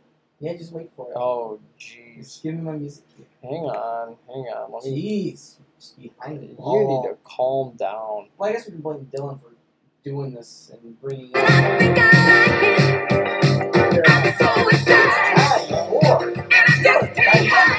Oh boy. We got Tyler's top 10. We got Three Counts Forgotten 5. And got the most dynamic, dastardly duo that they forgot. Oh boy. One omission I couldn't believe. I agree Christian McCaffrey. Christian McCaffrey's a great back. Caught 80 balls last year. Could very well be a top 10 back this year. I was disappointed he wasn't in your Forgotten 5. And I have one more, and I'm going to go ahead and let Riggs uh, lay this one on you guys. Well, you have you have uh, Devonta Freeman. Yeah, Devonta Freeman is huge. He's been a very consistent back, and it's, it's hard to, to pass on him in the top 10. I think the biggest issue with Devonta Freeman is they also have Tel- Tevin Coleman behind him as well. Yep. And that's my big reason for dropping him out of my top 10 is, is uh, we have a second back that can take up a lot of yards from someone. It's tough to consider them to, uh, to your, your uh, big uh, My big reason for keeping Devonta Freeman out of my, my Forgotten Five was actually the injury situation. Devonta Freeman's been hurt a lot, and and for you know he, he broke 1,079 yards, but and then he broke 865 last year. Tevin Coleman is just an added factor added factor to the whole thing. But you, you're talking injuries, you're talking Devonta Freeman. I mean that's that's just what it comes down to. So, ladies and gentlemen, I believe that is our show for tonight. Oh, you guys have anything anything more to add on your dynamic duo? I mean, I, I, Yeah. those two are probably that Mason Hunt was my 11, 12, 13. Ooh. You, you you grabbed my my 11, 12, and 13 between Wow. Frank John's Forgotten Five and then Right. Dylan's dynamic duo plus Josh. but besides that, that's the end of our show. And uh, you know, so the last few shows we've had some guests, and you, you, you never know who might be a part of these shows. And We got all kinds of good stuff. I know it- it's it's great. I mean, I think having the I think having diversity is good. I mean, you, you get sick of hearing uh, Scott's voice all the time. So maybe Hey, do something else. for My us. my voice is very sexy for all the ladies out there. But I, I just want to thank uh, for the third show. Thank you, Josh Rigsby, for being a part of it. Yeah, it's, I, I've been gone. I've been pretty busy. so Yeah, dude's dude's a busy guy, Well, getting his it hair cut like and everything, about to be busy again. shaving his head. possible. So, as you're back in town, as you're doing your uh, world tour, Yeah, singing that's what we'll call it. dancing, That's what we'll Um, call it. um, when whenever you're back in town, you're always welcome to the show. Yep. For sure. I, I always enjoy being here. And uh, Dylan is, is, you know, obviously we, we had such a good time with you last week, and, and you, you weren't in the mood this week. I'm a little sad. I'm a little sad about it, Dylan. I'm not going to lie, but we're going to have you back next week anyway.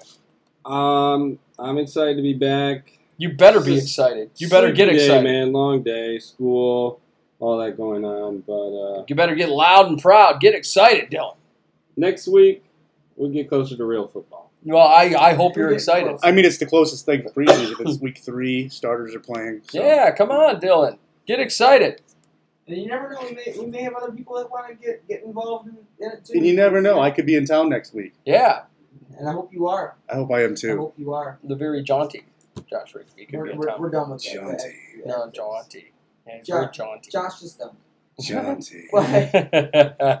We'll take we'll take this up offline. yes, but um, uh, I want to thank everyone for, uh, for for tuning in live, and uh, I want to thank everyone in advance for everyone that's going to, to be listening to the podcast. I know we have a couple of uh, people who listen and download every week, and uh, Jaunty. jeez, oh, and special thanks to our producer Jordan Scavone for everything he does, and and uh, especially lately he's, he's been just shooting out these episodes.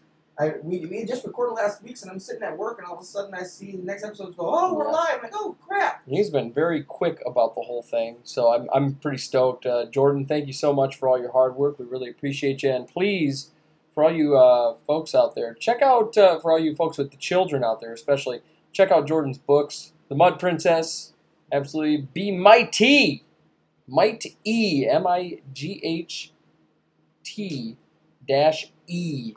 That is the book. Be mighty. Um, check out that book. It's a wonderful children's story. My kids love it. So uh, I hope you guys enjoy it as well. And, and don't forget to check out Dylan Kelly on the D SPN.